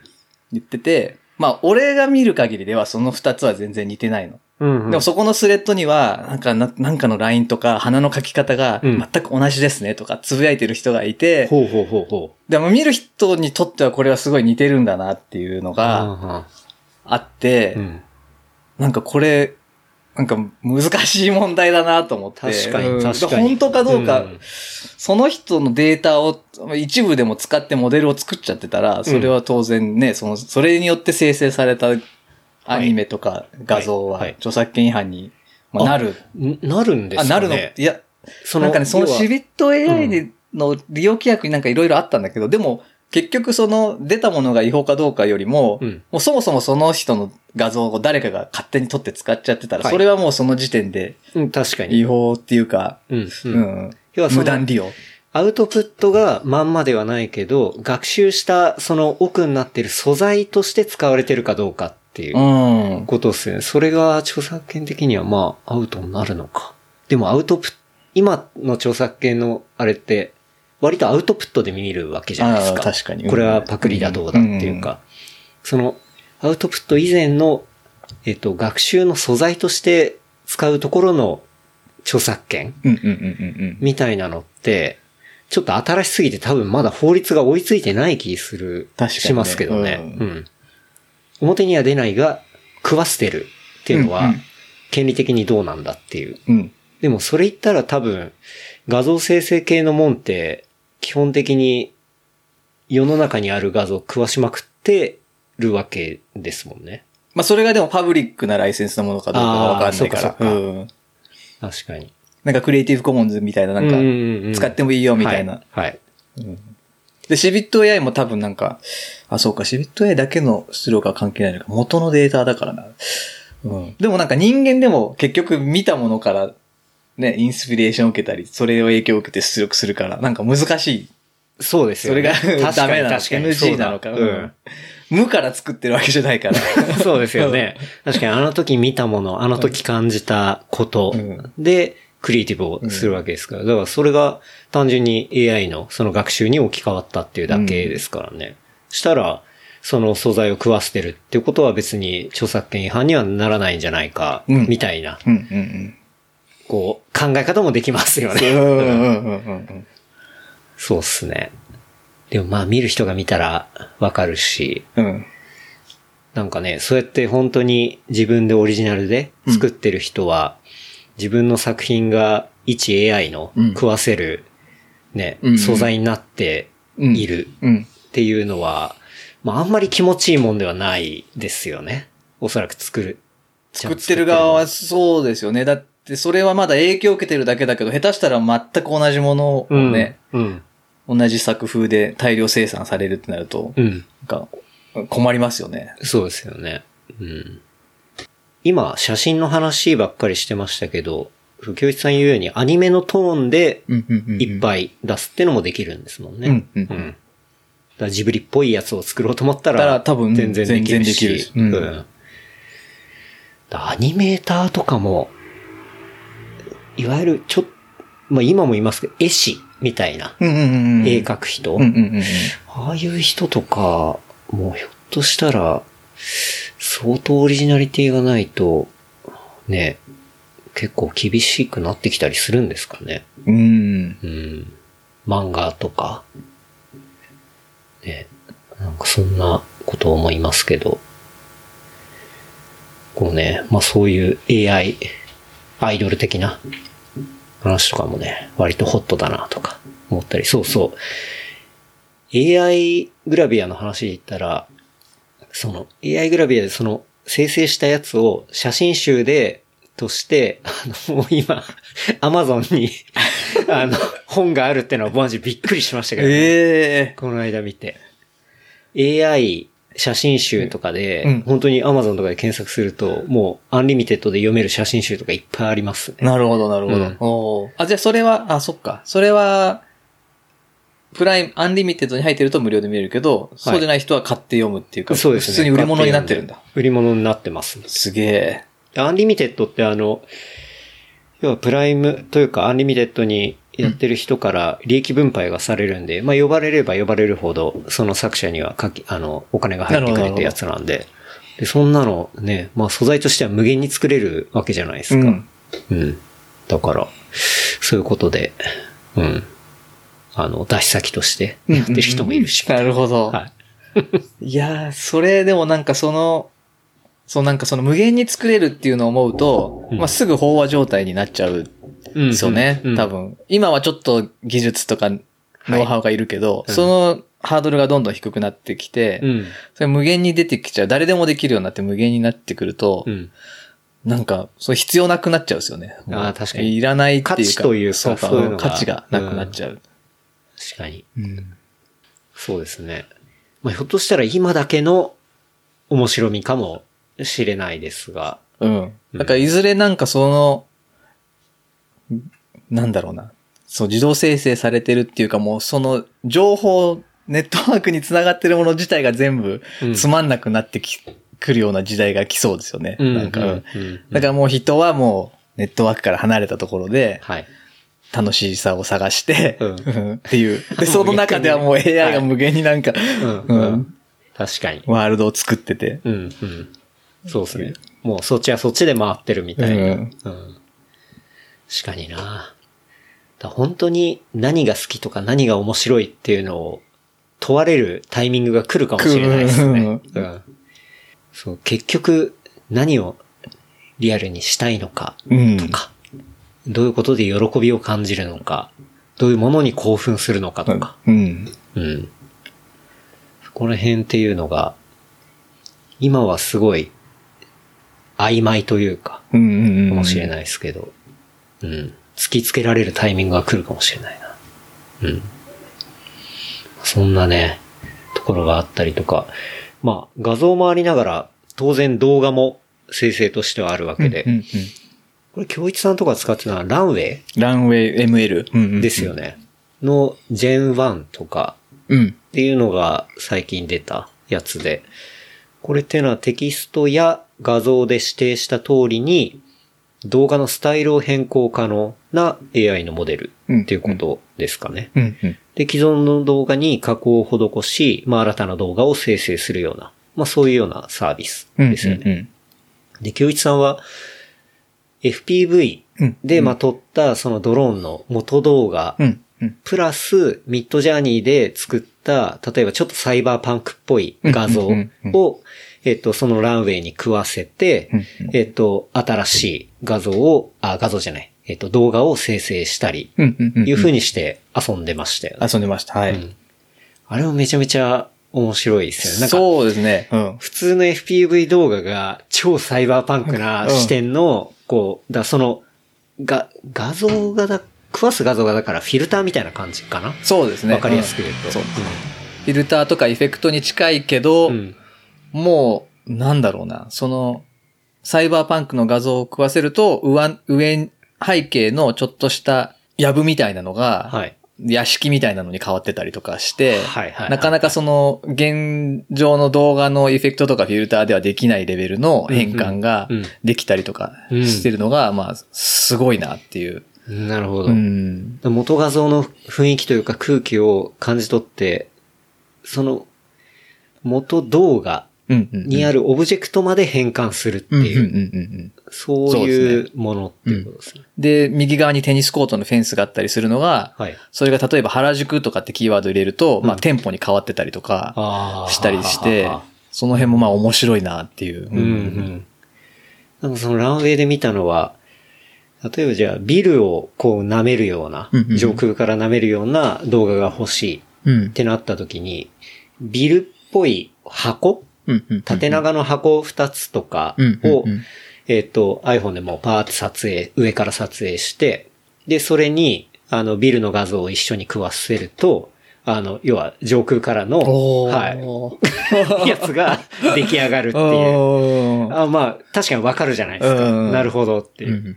うんだから元動画なんて本当にもう手のひらに乗るような、なんならビールの缶とかでもいいわけですよ。うん円柱のビール、ビールを作りたい。ビールとビールでなんか分かりづらくなりましたけど、なんか、そう、そういうなるほどね。ことで作れるんだっていうのを見て、見たりとかして、これね、な、これもすごいですよね。ねすごい。めちゃくちゃすごいなと思って。で、しかもその背景とかじゃなくて、その人物も、うん。ね、食わせた画像で入れ替えられるから、そうですよね。ね、はいもう、うん、何が何だか。その Midjourney とか Stable Diffusion 合わせると、まあそもそもの、そのシチュエーションの動画すらいらなくなる可能性もあるんだけど、はい。うんまあ、今の技術だけでもなんかものすごく、うん。あの、面白いことができるっていうのがすごくて。うんうん。だからなんか、そういう組み合わせで、こう、いい感じのシネマティックな動画っていうのは、これもなんかツイッターで見たんですけど、それっていうのは、まあ、チャット GPT で全体のシナリオを作り、うんうんうんそのミッドジャーニーで画像を作って、うんうんで、このランウェイで、えっと、動画の元データに画像のスタイル適用し、で、最終的にその、まあ、音声も AI で作れる、テキストから音声作れるやつうんうんで、こう、あの、音楽もつけてみたいな。なんかちょっと短編映画みたいなのを、もう全部 AI で作ってる人とか、もう、もうすでにいたりして、おマジで、もう、何なのっていう、こう、世界があったりして、うん。これまあだから、なんだろうな、いろいろ作りたいとか、うんうん。そういうクリエイティブのパワーがある人はもう、全力でやったらとんでもないもんが、もっとできてくんじゃないかな、みたいなことは、うん、思いましたね。そう、まだその出力が微妙なのとランウェイメールだと、まあ、3秒しか変換できなくて。あ、そんな短いんでしたそう、っけ？そうなんですよ。うんそれで、有料版にしたら、ちょっとは伸びるのかなと思って、うん有料版にしてみたんだけど、はいそれでも3秒しか変換できなくて、さすがに3秒は辛いなっていう。3秒辛いですでは、ね。うんうんまあ、あとちょっとまだ荒いですよね、そのうん変換具合が。その、確かに確か FBV で撮ったそのビルとかが、に。すごいリアルな、まあリアルっていうかリアルなんで、うん。そのリアルな動画から、そのサイバーパンクの画像、そこっちもまあまあリアルなんだけど、組み合わせるとちょっとなんか漫画っていうかアニメっぽい感じの。風合いになっちゃうから、その辺とかまあ微妙にね、今の現段階ではうんすすごい感動するようなものはできないけど、うんうんまあそれも時間の問題かなっていう。確かにうんだから、最初から話す、そうですね。テキストあり、画像あり、動画あり。うん。で、それぞれ、まあ、組み合わせることもできて、アイディア次第で、もう無限に面白いものが作れるし、で、今後多分その精度ももっと上がっていくし、みたいなところで、今ね、結構、まあ、教一さんもウォッチしてると思うし、もう僕も見てて、めちゃめちゃ面白いなと思ってるっていう。面白いですね。うん。っすよね。うん。あとはなんかいろんなものがまだグレーだし、うん。まあこれがさっき言った著作権の話だったりとかなんかいろいろ、うんうんうんまあその冒頭に言った規制とか禁止みたいな話とかが起きてくると、ひょっとしたら今ほど遊べなくなるかもしれないし、みたいなところがあるかもしれないしそうですね。すぐ。にね、うん規制されて。まあでも、そういうね、やっぱ、規制されるもんっていうのは絶対的に面白い。確かにね。うん まあ間違いないし。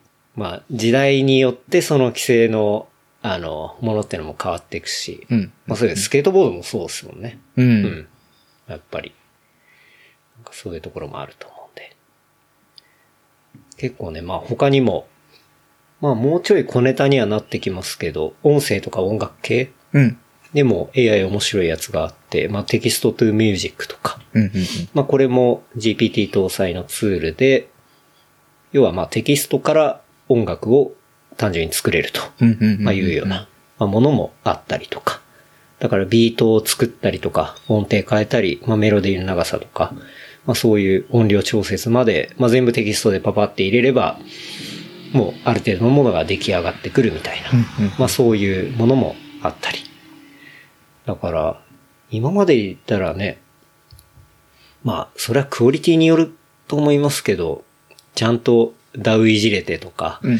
まあそういうところが、まあビートメーカーとか、なんかそういうもんだったかもしれないですけど、まあテキストでこういう雰囲気の、あの、ループが欲しいみたいに テキストで打ったら、パッ、ポロッと出てくるっていうね。まあそれを無限に作れるみたいな。アレンジはあとはじゃあちょっとすればいいだけかもしれないですし。うん。うん。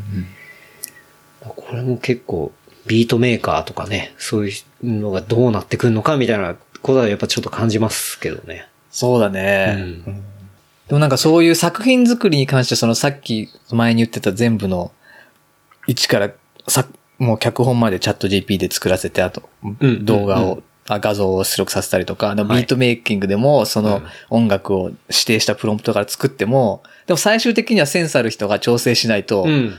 今の段階だとまあ面白いものができないっていうか、そうですね。うん僕も結構チャット GPT にちょっとしたストーリーを書いてとか、はい。小説みたいなのを書かせても、うん。あと他の人が作ったものとか見ても、うん。大量にすぐできるんだけど、それ全部面白くないっていうか、うんうんうんうん。すごいなっていうので終わっちゃうっていうところがあるから、それが果たしてこれ進化していくと、本当になんかその、ヒットを作れるようになるのか。うん。でもヒットって言ってもね、うん。そのヒットがうん。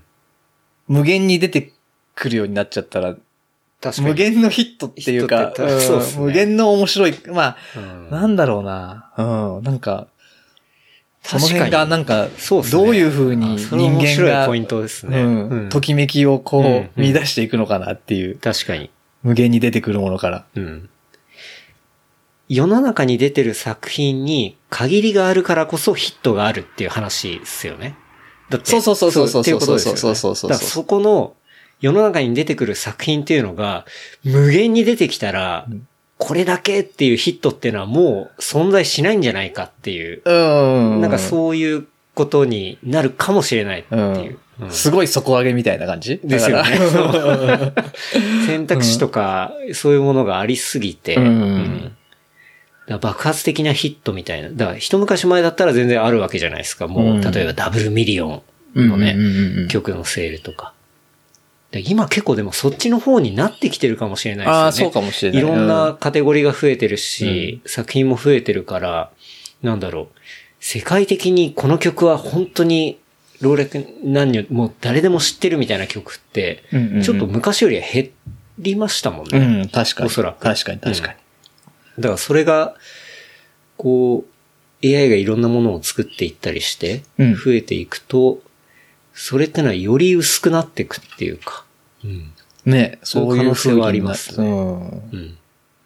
だから、今だと、今までになかった何かみたいなのとか、うん今までになかった構成とか、うん。うん。で、他のものからうん飛び抜けたものが出てきたら、それにみんながわーって注目するけど、うんうんうん。それが AI ではなくなっちゃうよね。に。はあなんかはあ確かに。うんうん。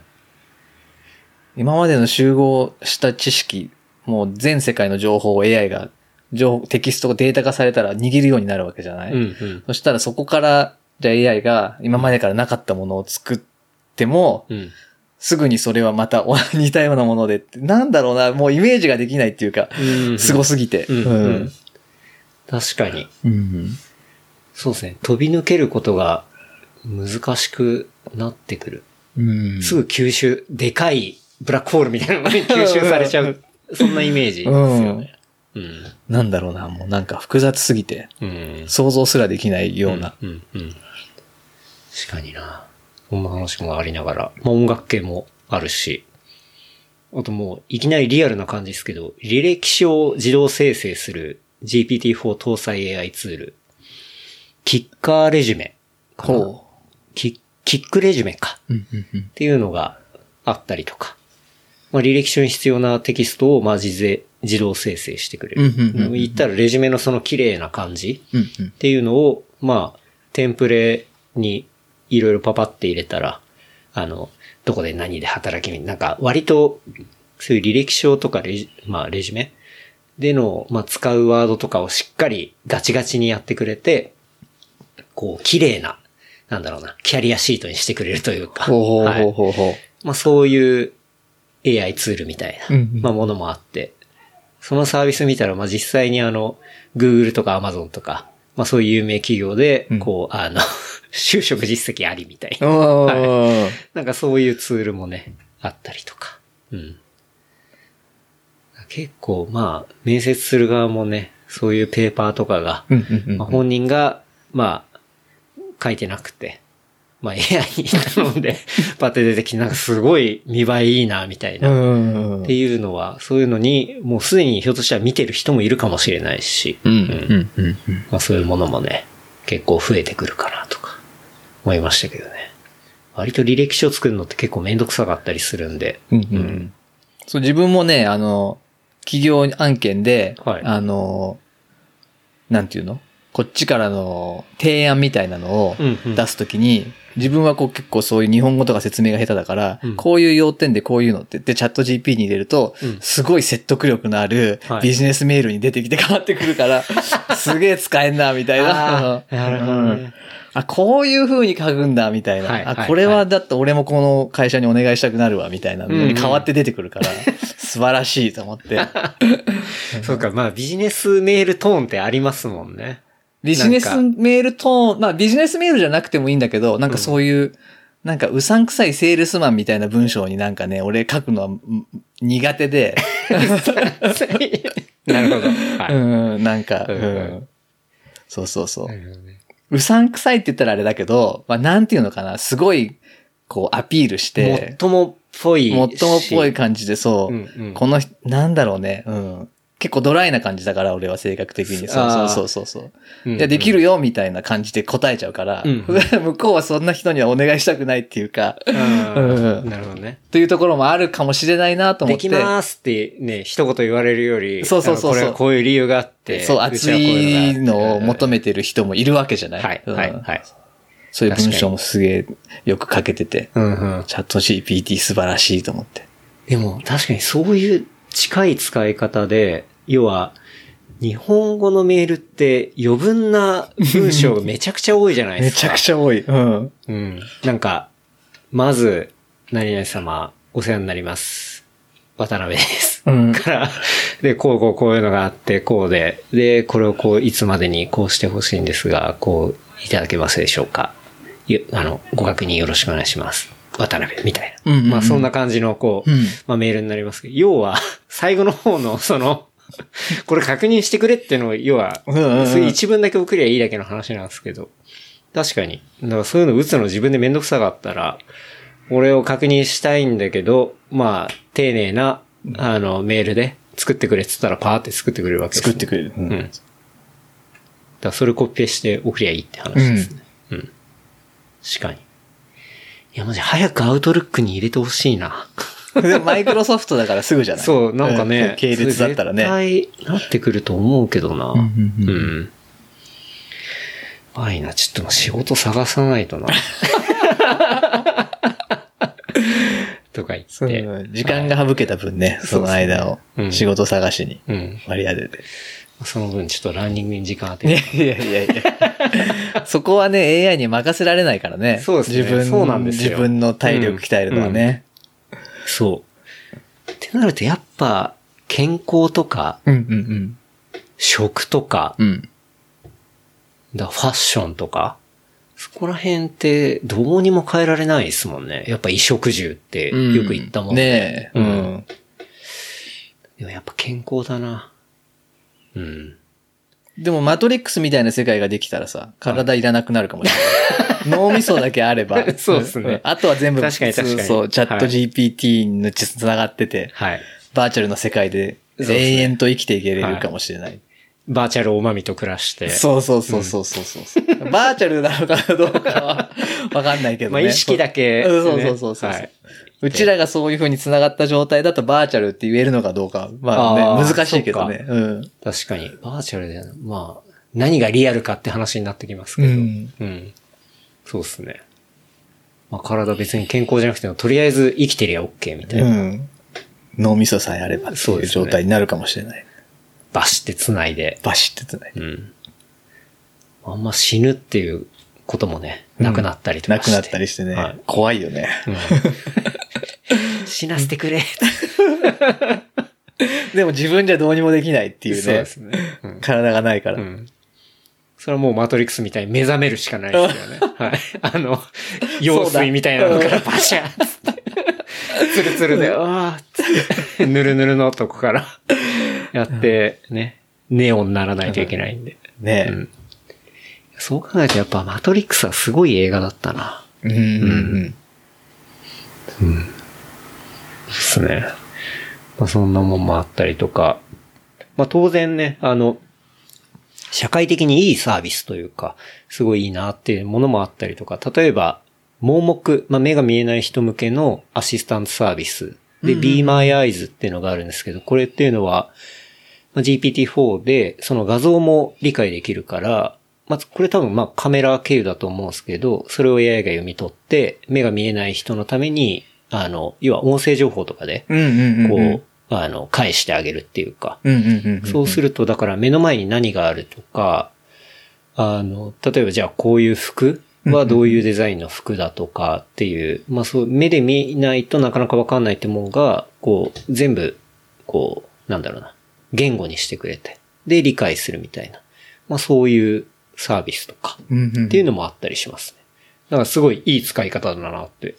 あそう、それで似たようなので言えば、うん。自分が前働いてた会社でうん。いた、あの、まあ、す上司、上司じゃないんだけど、まあ、年上の同じ職場にいた方がいて、はい。で、その人が、まあ、今は別の会社をやってるんだけど、うん。なんか目玉親父プロジェクトって言って、目玉親父プロジェクト。そう、はい。目玉親父プロジェクトって言って、うん。まあ、あの、盲目の人向けにはい、目玉親父みたいに、おその、自分の目の代わりになってくれて、はいで、はい。まあ、今さっき説明したものと全く同じようはない感じのを開発してましたね。ええ。うん。それで、だから盲導犬って今、すごいその盲目の人に対して、盲導犬ってうん、すごい数が少なくらしいの、はいはいはいはい。だからそれの需要は、まあそれなりにあって、うんうん。そうそうそう。それを手助けするための AI システムを作ってて、あそうそうそう。あ、まさに、同じ、全く同じ発想ですね。ううんその、それは音声だけじゃなくて、目玉親父だからなんかカメラがついてる。目の代わりになる。トはい。その人に、うん、とって。うん。え、でも、そのカメラで撮った情報を、うん。えっと、その人に、音声で渡す。音声で返すあうんうんなるほどね。うん。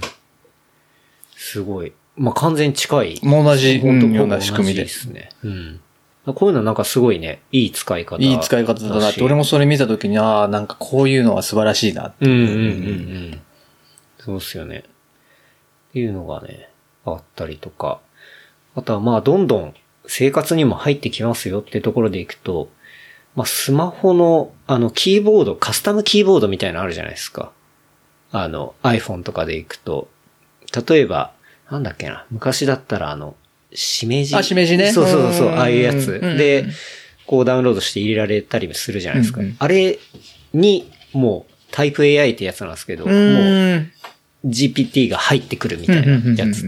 だから使い方的には、例えば、えーキーボードで打って、ツイッターでうんうん投稿文のところに、じゃあ、えーバズるツイートっていうので変換すると、そのキーボードの中に GPT が入ってるから、そのツイート。AI が考えたツイートに変換されて、えっ、と、テキストが出てくるみたいな。だおーからもうキーボードの中に入るみたいな。うんうん。うん。もの。だから、そういうものが結構当たり前になってくると、まあ、より近い部分というか、近いところに来ますよね。うんそう。なんかそういうものもあったりとか、っていうのがあって。なんかね、ここら辺っていうのはまあ、 generative AI みたいな。何か生成する AI っていうところっていうのが、結構見てるとすごいホットだなと。うんうん。うん。でも現状は全部、なんとか、で、なんとか GPT っつって、そうですね。後ろはチャット GPT っていうね、ですね表側だけ変わるっていう。はいはいうんまあ、基本 GPT-4 というか、ねそうですよね。うんそこで発してたりだからチャット GPT-4 がリリースされてからものすごいサービスが毎日のように、何百も出てきて。ですね。そうそう。今日のニューサービスぐらいの感じで、うん今日の日替わりニューサービスぐらいの感じで、新しいのがいっぱい出てきますよね。うん。結構そういうのを追ってると面白いし、なんかまあ、単純に僕結構インスピレーションになるっていうか、うんうんうんあなんかこれだったらこういう風な面白いもんも作れそうだなとか、なんかアイディアになったりとか。うん。まあ、やっぱり道具でもあると思うんで、うんうんうん。まあそれをどういう風に使って面白く遊んでいくかとか、ひょっとしたらね、ビジネスになるかもしれないですし、うん。なんかそこら辺っていうのが、まあ最初も言ったように、こうインターネットの最初の方って、さっき、今、今今で言ったら AI グラドルとかもそうかもしれないですけど、なんかそういうものとかが、からみんないろいろ学んでったりとかして、で、それがその後の、あ、あれの源流があそこにあったんだとか、今大きなビジネスになってるものとか、なんかそういうものをね、またこの時代にちょっと感じたりしたんで、なんかいろいろ見ていくと、多分将来的に、あああいう流れがあった、あそこから来てんな、みたいなところがあるかもしれないし、なんかそういう流れをつかめたりみたいなうんうんうん。こともあんのかな、みたいな。うん。まあとりあえず遊んでみると面白いかな、みたいなね。のは思いましたけど。うん。うん。ゆういさんもそこら辺遊ぶの好きっすもんね。そうですね。うん。まあ、これはでも本当に面白くて、うん。うんうん。使い倒したいんだけど、いろんなものがいいっぺんに出過ぎちゃってて、自分でも一つをちょっともうちょっと使い込みたいんだけど、うんうんうん新しいものが出てきちゃって、あ、今度はこんなこともできんの？みたいなうんうん。ので、うん。それで時間が奪われてて。なんかね、自分でプログラミ書かなくなって、時間浮いた分があるけど、はいその分新しいものを理解しようと使いこなそうと思ってる時間の方がうん。多くて、困っちゃってますね。確かに。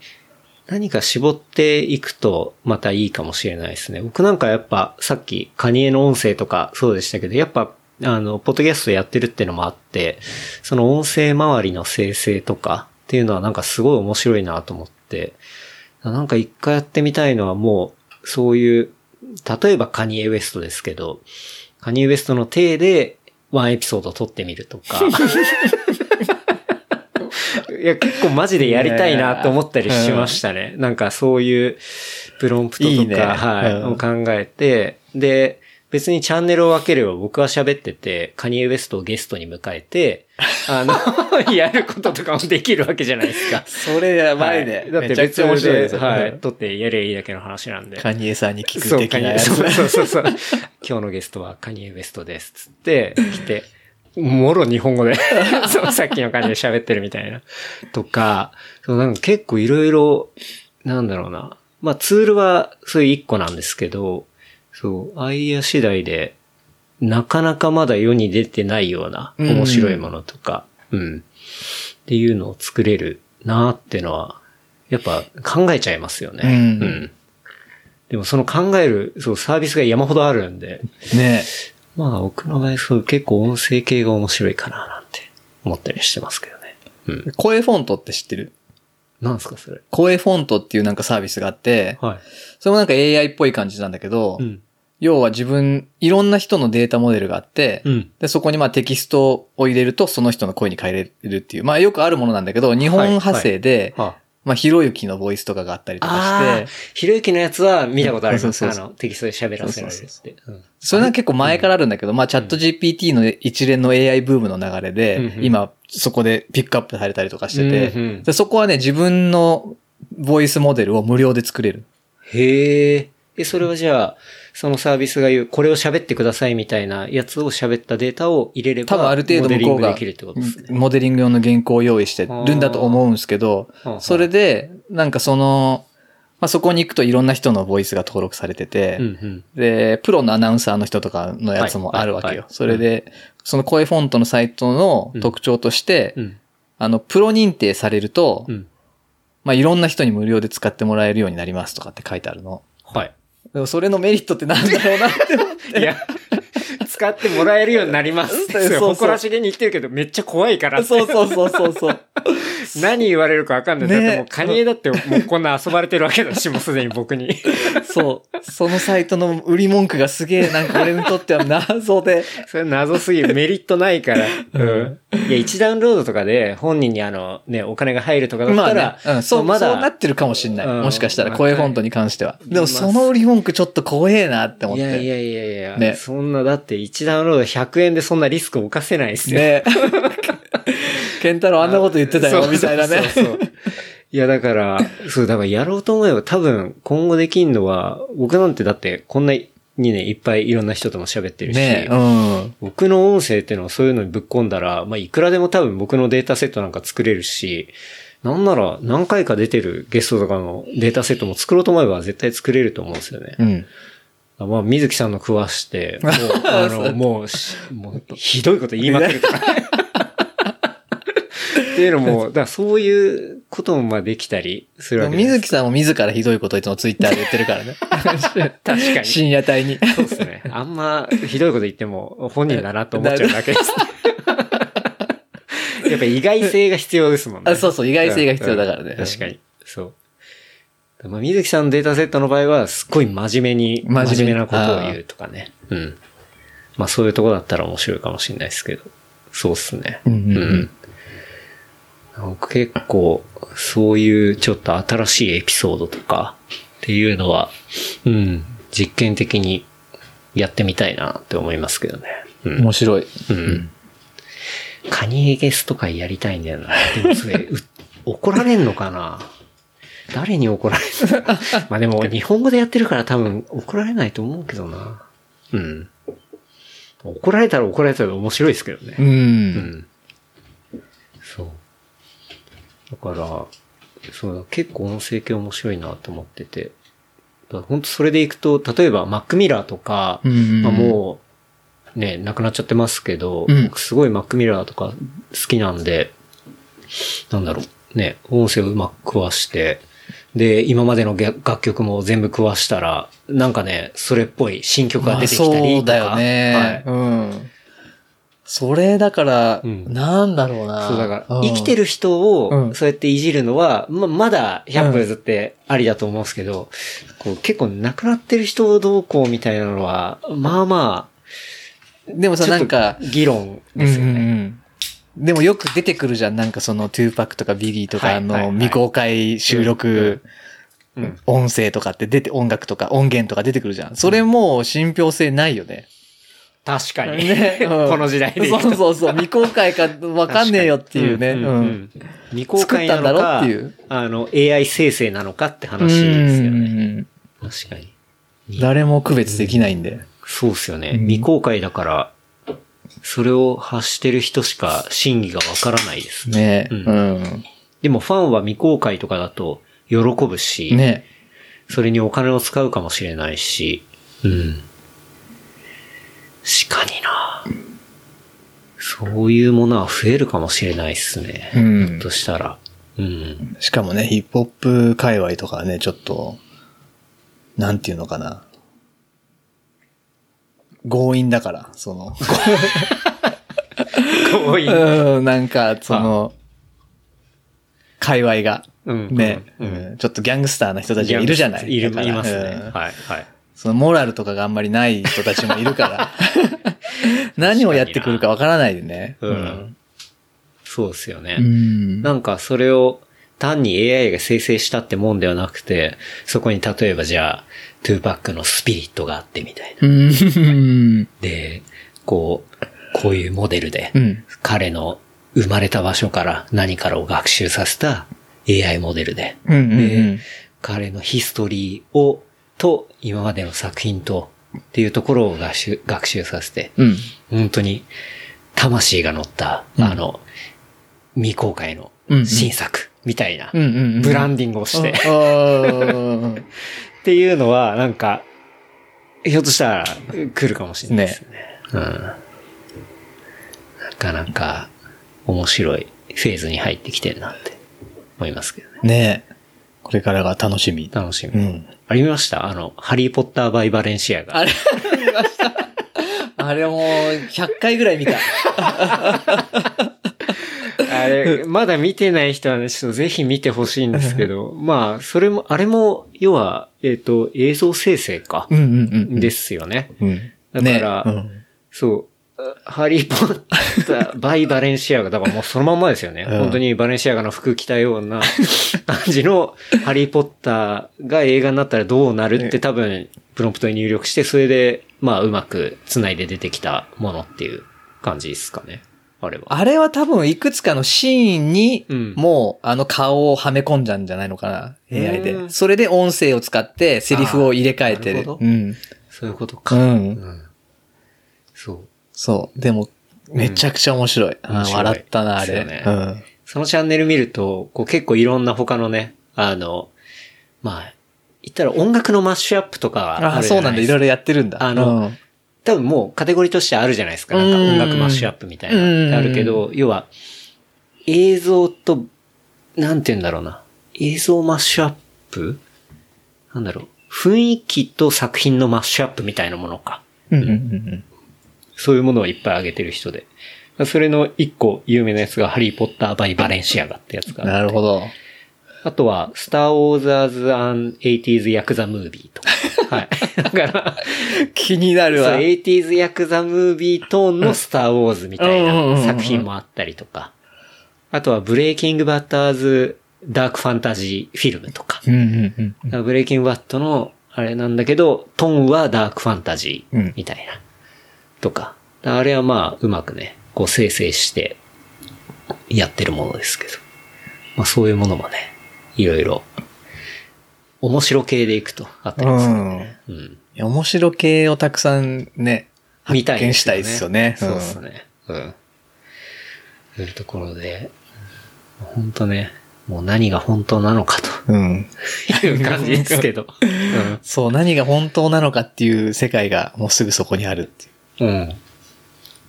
本当にそれを思いますね。いう。何が本当なのか。そして本当の価値はどこにあるのか、うんみたいなね。うん。ことを、なんか特にここ最近ちょっと感じて、うん。でもなんか、そう面白くクリエイティブにもいくらでもいけるし、うん。うんうんでもやっぱ脅威もちょっとあったりみたいな。ん。で、そんなね、遊んでる京一さんとちょっと、いろいろそこら辺のね、話をしたいなと思って、はいはい。今日たっぷりお話しさせていただきましたけど、なんか、まあね、このエピソードも全部ね、AI が作ったもんかもしれないし。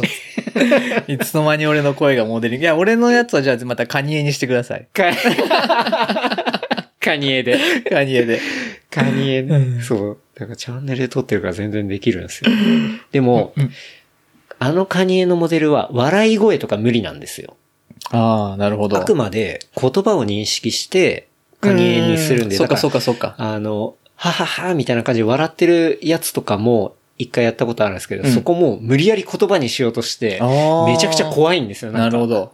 急に規制発するみたいな。おー いう感じになってる。割と綺麗に、例えば事務連絡とか、さっきの、あとは冒頭にうん。やったような言葉っていうのを変えるのは得意ですね。うんだまだそこの部分っていうのはちょっと難しいかな、みたいじゃあなんかその音声をそのまま変換してるっていうよりかは、な。うん。音声、スピーチトゥテキストにして、そのテキストをまた、ボイスにしてるのかな？に近いのかもしんないですね。うん。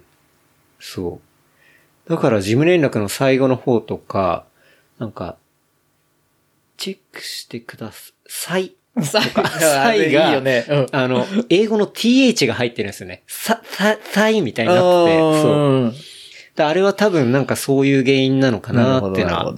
思ったりしますね。そう。いう感じでね。まあ、エイプリルフールっていうことで。はい。はい。今日はフェイク収録でしたみたいなね、こう世に出る。そんな？そんなっていうね。そこまではまだ言ってないな。AI プリルフールっていうことで。なんかじゃあ、教一さん、おすすめコンテンツとかありますかね？いや、おすすめコンテンツ、AI 関連で、もうバレンシアガのやつしか思いつかなくなっちゃった。じゃあ、おすすめコンテンツは、ハリーポッターバイバレンシアガではい。うん。これちょっと見てほしいですね。すごい、面白いんで。なんか告知とかありますか？告知はないです。ないです。ないです。はい。ないですね。まあでも、あの、教一さんはね、えっと、仕事としては、はい。まあさっき言ったような、こうシステムエンジニアというか、はいはい。とこなんで、そこら辺のね、お仕事あれば、あの、教一さんにお願いしたら、あの、チャット GPT がやってくれるんじゃないかなっていう。そうです。あくまでも仲介で、あの、プロンプト入力の。仲介人なんで。うん。そんなことないっすよ。ちゃんと、あの、やる分はやってると思うんで、はい。というところはね、ぜひ、教一さんにお願いしていただければというところですけど。いやー、やっぱ面白いっすね。うんちょっとここら辺。うん。まあでもまだまだ新しいことも出てくると思うんで、うん。しっかり僕はウォッチしていきたいなとはい思いますけど。今日聞いてね、なんか、いやもう全然初耳だわっていうね、ものもひょっとしたらいっぱいあったかもしれないですけど、うん。ちょっと見てみたりすると、本当に視野が広がるんじゃないかなと思いますね。あとあの、ウィル・スミスがスパゲッティ食べてるやつ。あーあれもめちゃくちゃ面白いから見てほしいな。うん。めちゃめちゃ面白いっていうか気持ち悪いちょ。っと狂ってるよね、あれね。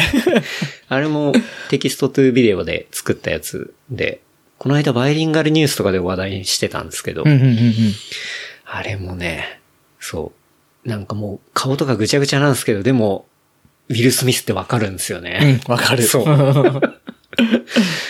のの気持ち悪い、スパゲッティ手づかみで食ってる感じ。うんまあ全部生成されたものですけどね。うん。っていうのがあって。まあぜひ、見てほしいですね。というわけでじゃあ、事務連絡、カニエウエストさんにしてもらおうかな。お、うん。じゃあ、事務連絡です。えー番組の感想、フィードバックは、ハッシュタグレプリカント FM、ハッシュタグレプリカント FM までいただければと思います。あとは、話した内容をまとめたショーノートは、レプリカント .fm で見ることできますので、こちらも合わせてチェックしてみてください。いやー、いいね。いや、いいっすよね。うん、うんいいっすね。カニエ最高です。カニエ、アシスタントカニエで。はい。いや、いろんなこういう有名人というか、有名アーティストのボイスセット欲しいな。うん。うん勝手に作ってるんだと思うけど。誰そうだよね。欲しいか絶対オフィシャルじゃない。絶対 当たり前じゃないですか。100%オフィシャルじゃないんで。そう。いろいろ欲しいな。ビリー・アイリッシュとかも欲しいな。そう、そういうの欲しい。日本人だと野村くんいちさんとか特徴あるからね。そうですよね面白いね。あの、トーンも出してくれたらね。確かにうん。確かに野村訓市ボイスとか、すごいことになりそう。ね 聞いてみたいよね。チューダー。ト ラベリング・ウィザウト・ムービー。ね。で、いくらでも作れますよね。ねうん。あの、ゆっくり喋るじゃないですか。うんあのトーンで絶対言わないようなこと言ってるし。そうそう。先日、つって。伊勢丹のデパ地下に行って、食べられるだけ試食を食べて帰りました。みたいな。絶対言わないし、みたいな。めっちゃ面白いのできそうだな。うん。100%怒られるけどな。うん。でも番組があるからね、で やろうと思えばね、はい。できますよね。ねそう、だから。うん。ボイス、サンプルはたくさんあるからね。うん。ですね。ああとはまあ作るだけです。作るだけうです。ん。もしじゃあこれ聞いててね、そういうモデリングができるぜっていう人がいたらね、あの、ぜひ、あの、野村くん一モデルセットをね、あの、作ってもらって、あの、こっそり送っていただければ。そ したら僕はあの、野村くん一さんとカニエ・ウエストの会を作るんで、やばいね、それ。はい。うん。おまみがカニエ・ウエストで、僕はじゃあ野村くん一やるんで、はい。いいな。撮ったやつで、うん。そのエピソードを作るんで、うん。これ多分なかなか史上初の、多ね分、ポッドキャスト界だとね、そういうアイディアになると思いますけど。かなりの話題が出ると思うね、これね。まあ、永久バンされる可能性もありますけど。バン待ったなしだろうね。そうですねどこからバンされるのかわかんないけど。うんまあ、いろんなとこから追放されそうですね。でも歴史に名を刻むことができそうですね。そうだね。はい。いう感じでね。いや、今日は、ちょっとね、そんな楽しい AI 周りについてね、あの、京一さんとお話しさせていただきました。いやー、楽しかったっす。いや楽しかったですね。なんか話しながらやっぱいろんなアイディアも出てくるし、うん。面白かったっすね。ありがとうございます。ありがとうございました。京一さん次、あれっすよね、多分、OMM ライトはいでお会いする感じそうでかね。ですすね。はい。まあ、それまでにも会うかもしれないですけど、うんうん。とりあえずね、出ますもんなんか、ね。うん。決まっているものとしては、うん OMM ライトで、ライト。白馬で。白馬で。うん。まあ、これ聞いてて、ひょっとしたら OMM ライト、バイク出る人いたら、ぜひね、まあ、京一さんとか僕も申し込んでいるんで、ぜひ、お会いしましょうとはい。いうとこですかね。はいはい。じゃあ、改めまして、今日は、ハードコア100、京一さんお招きしてお届けしました。いやー、楽しかったです。ありがとうございます。はい。楽しかったです。ありがとうございます。それでは、また来週。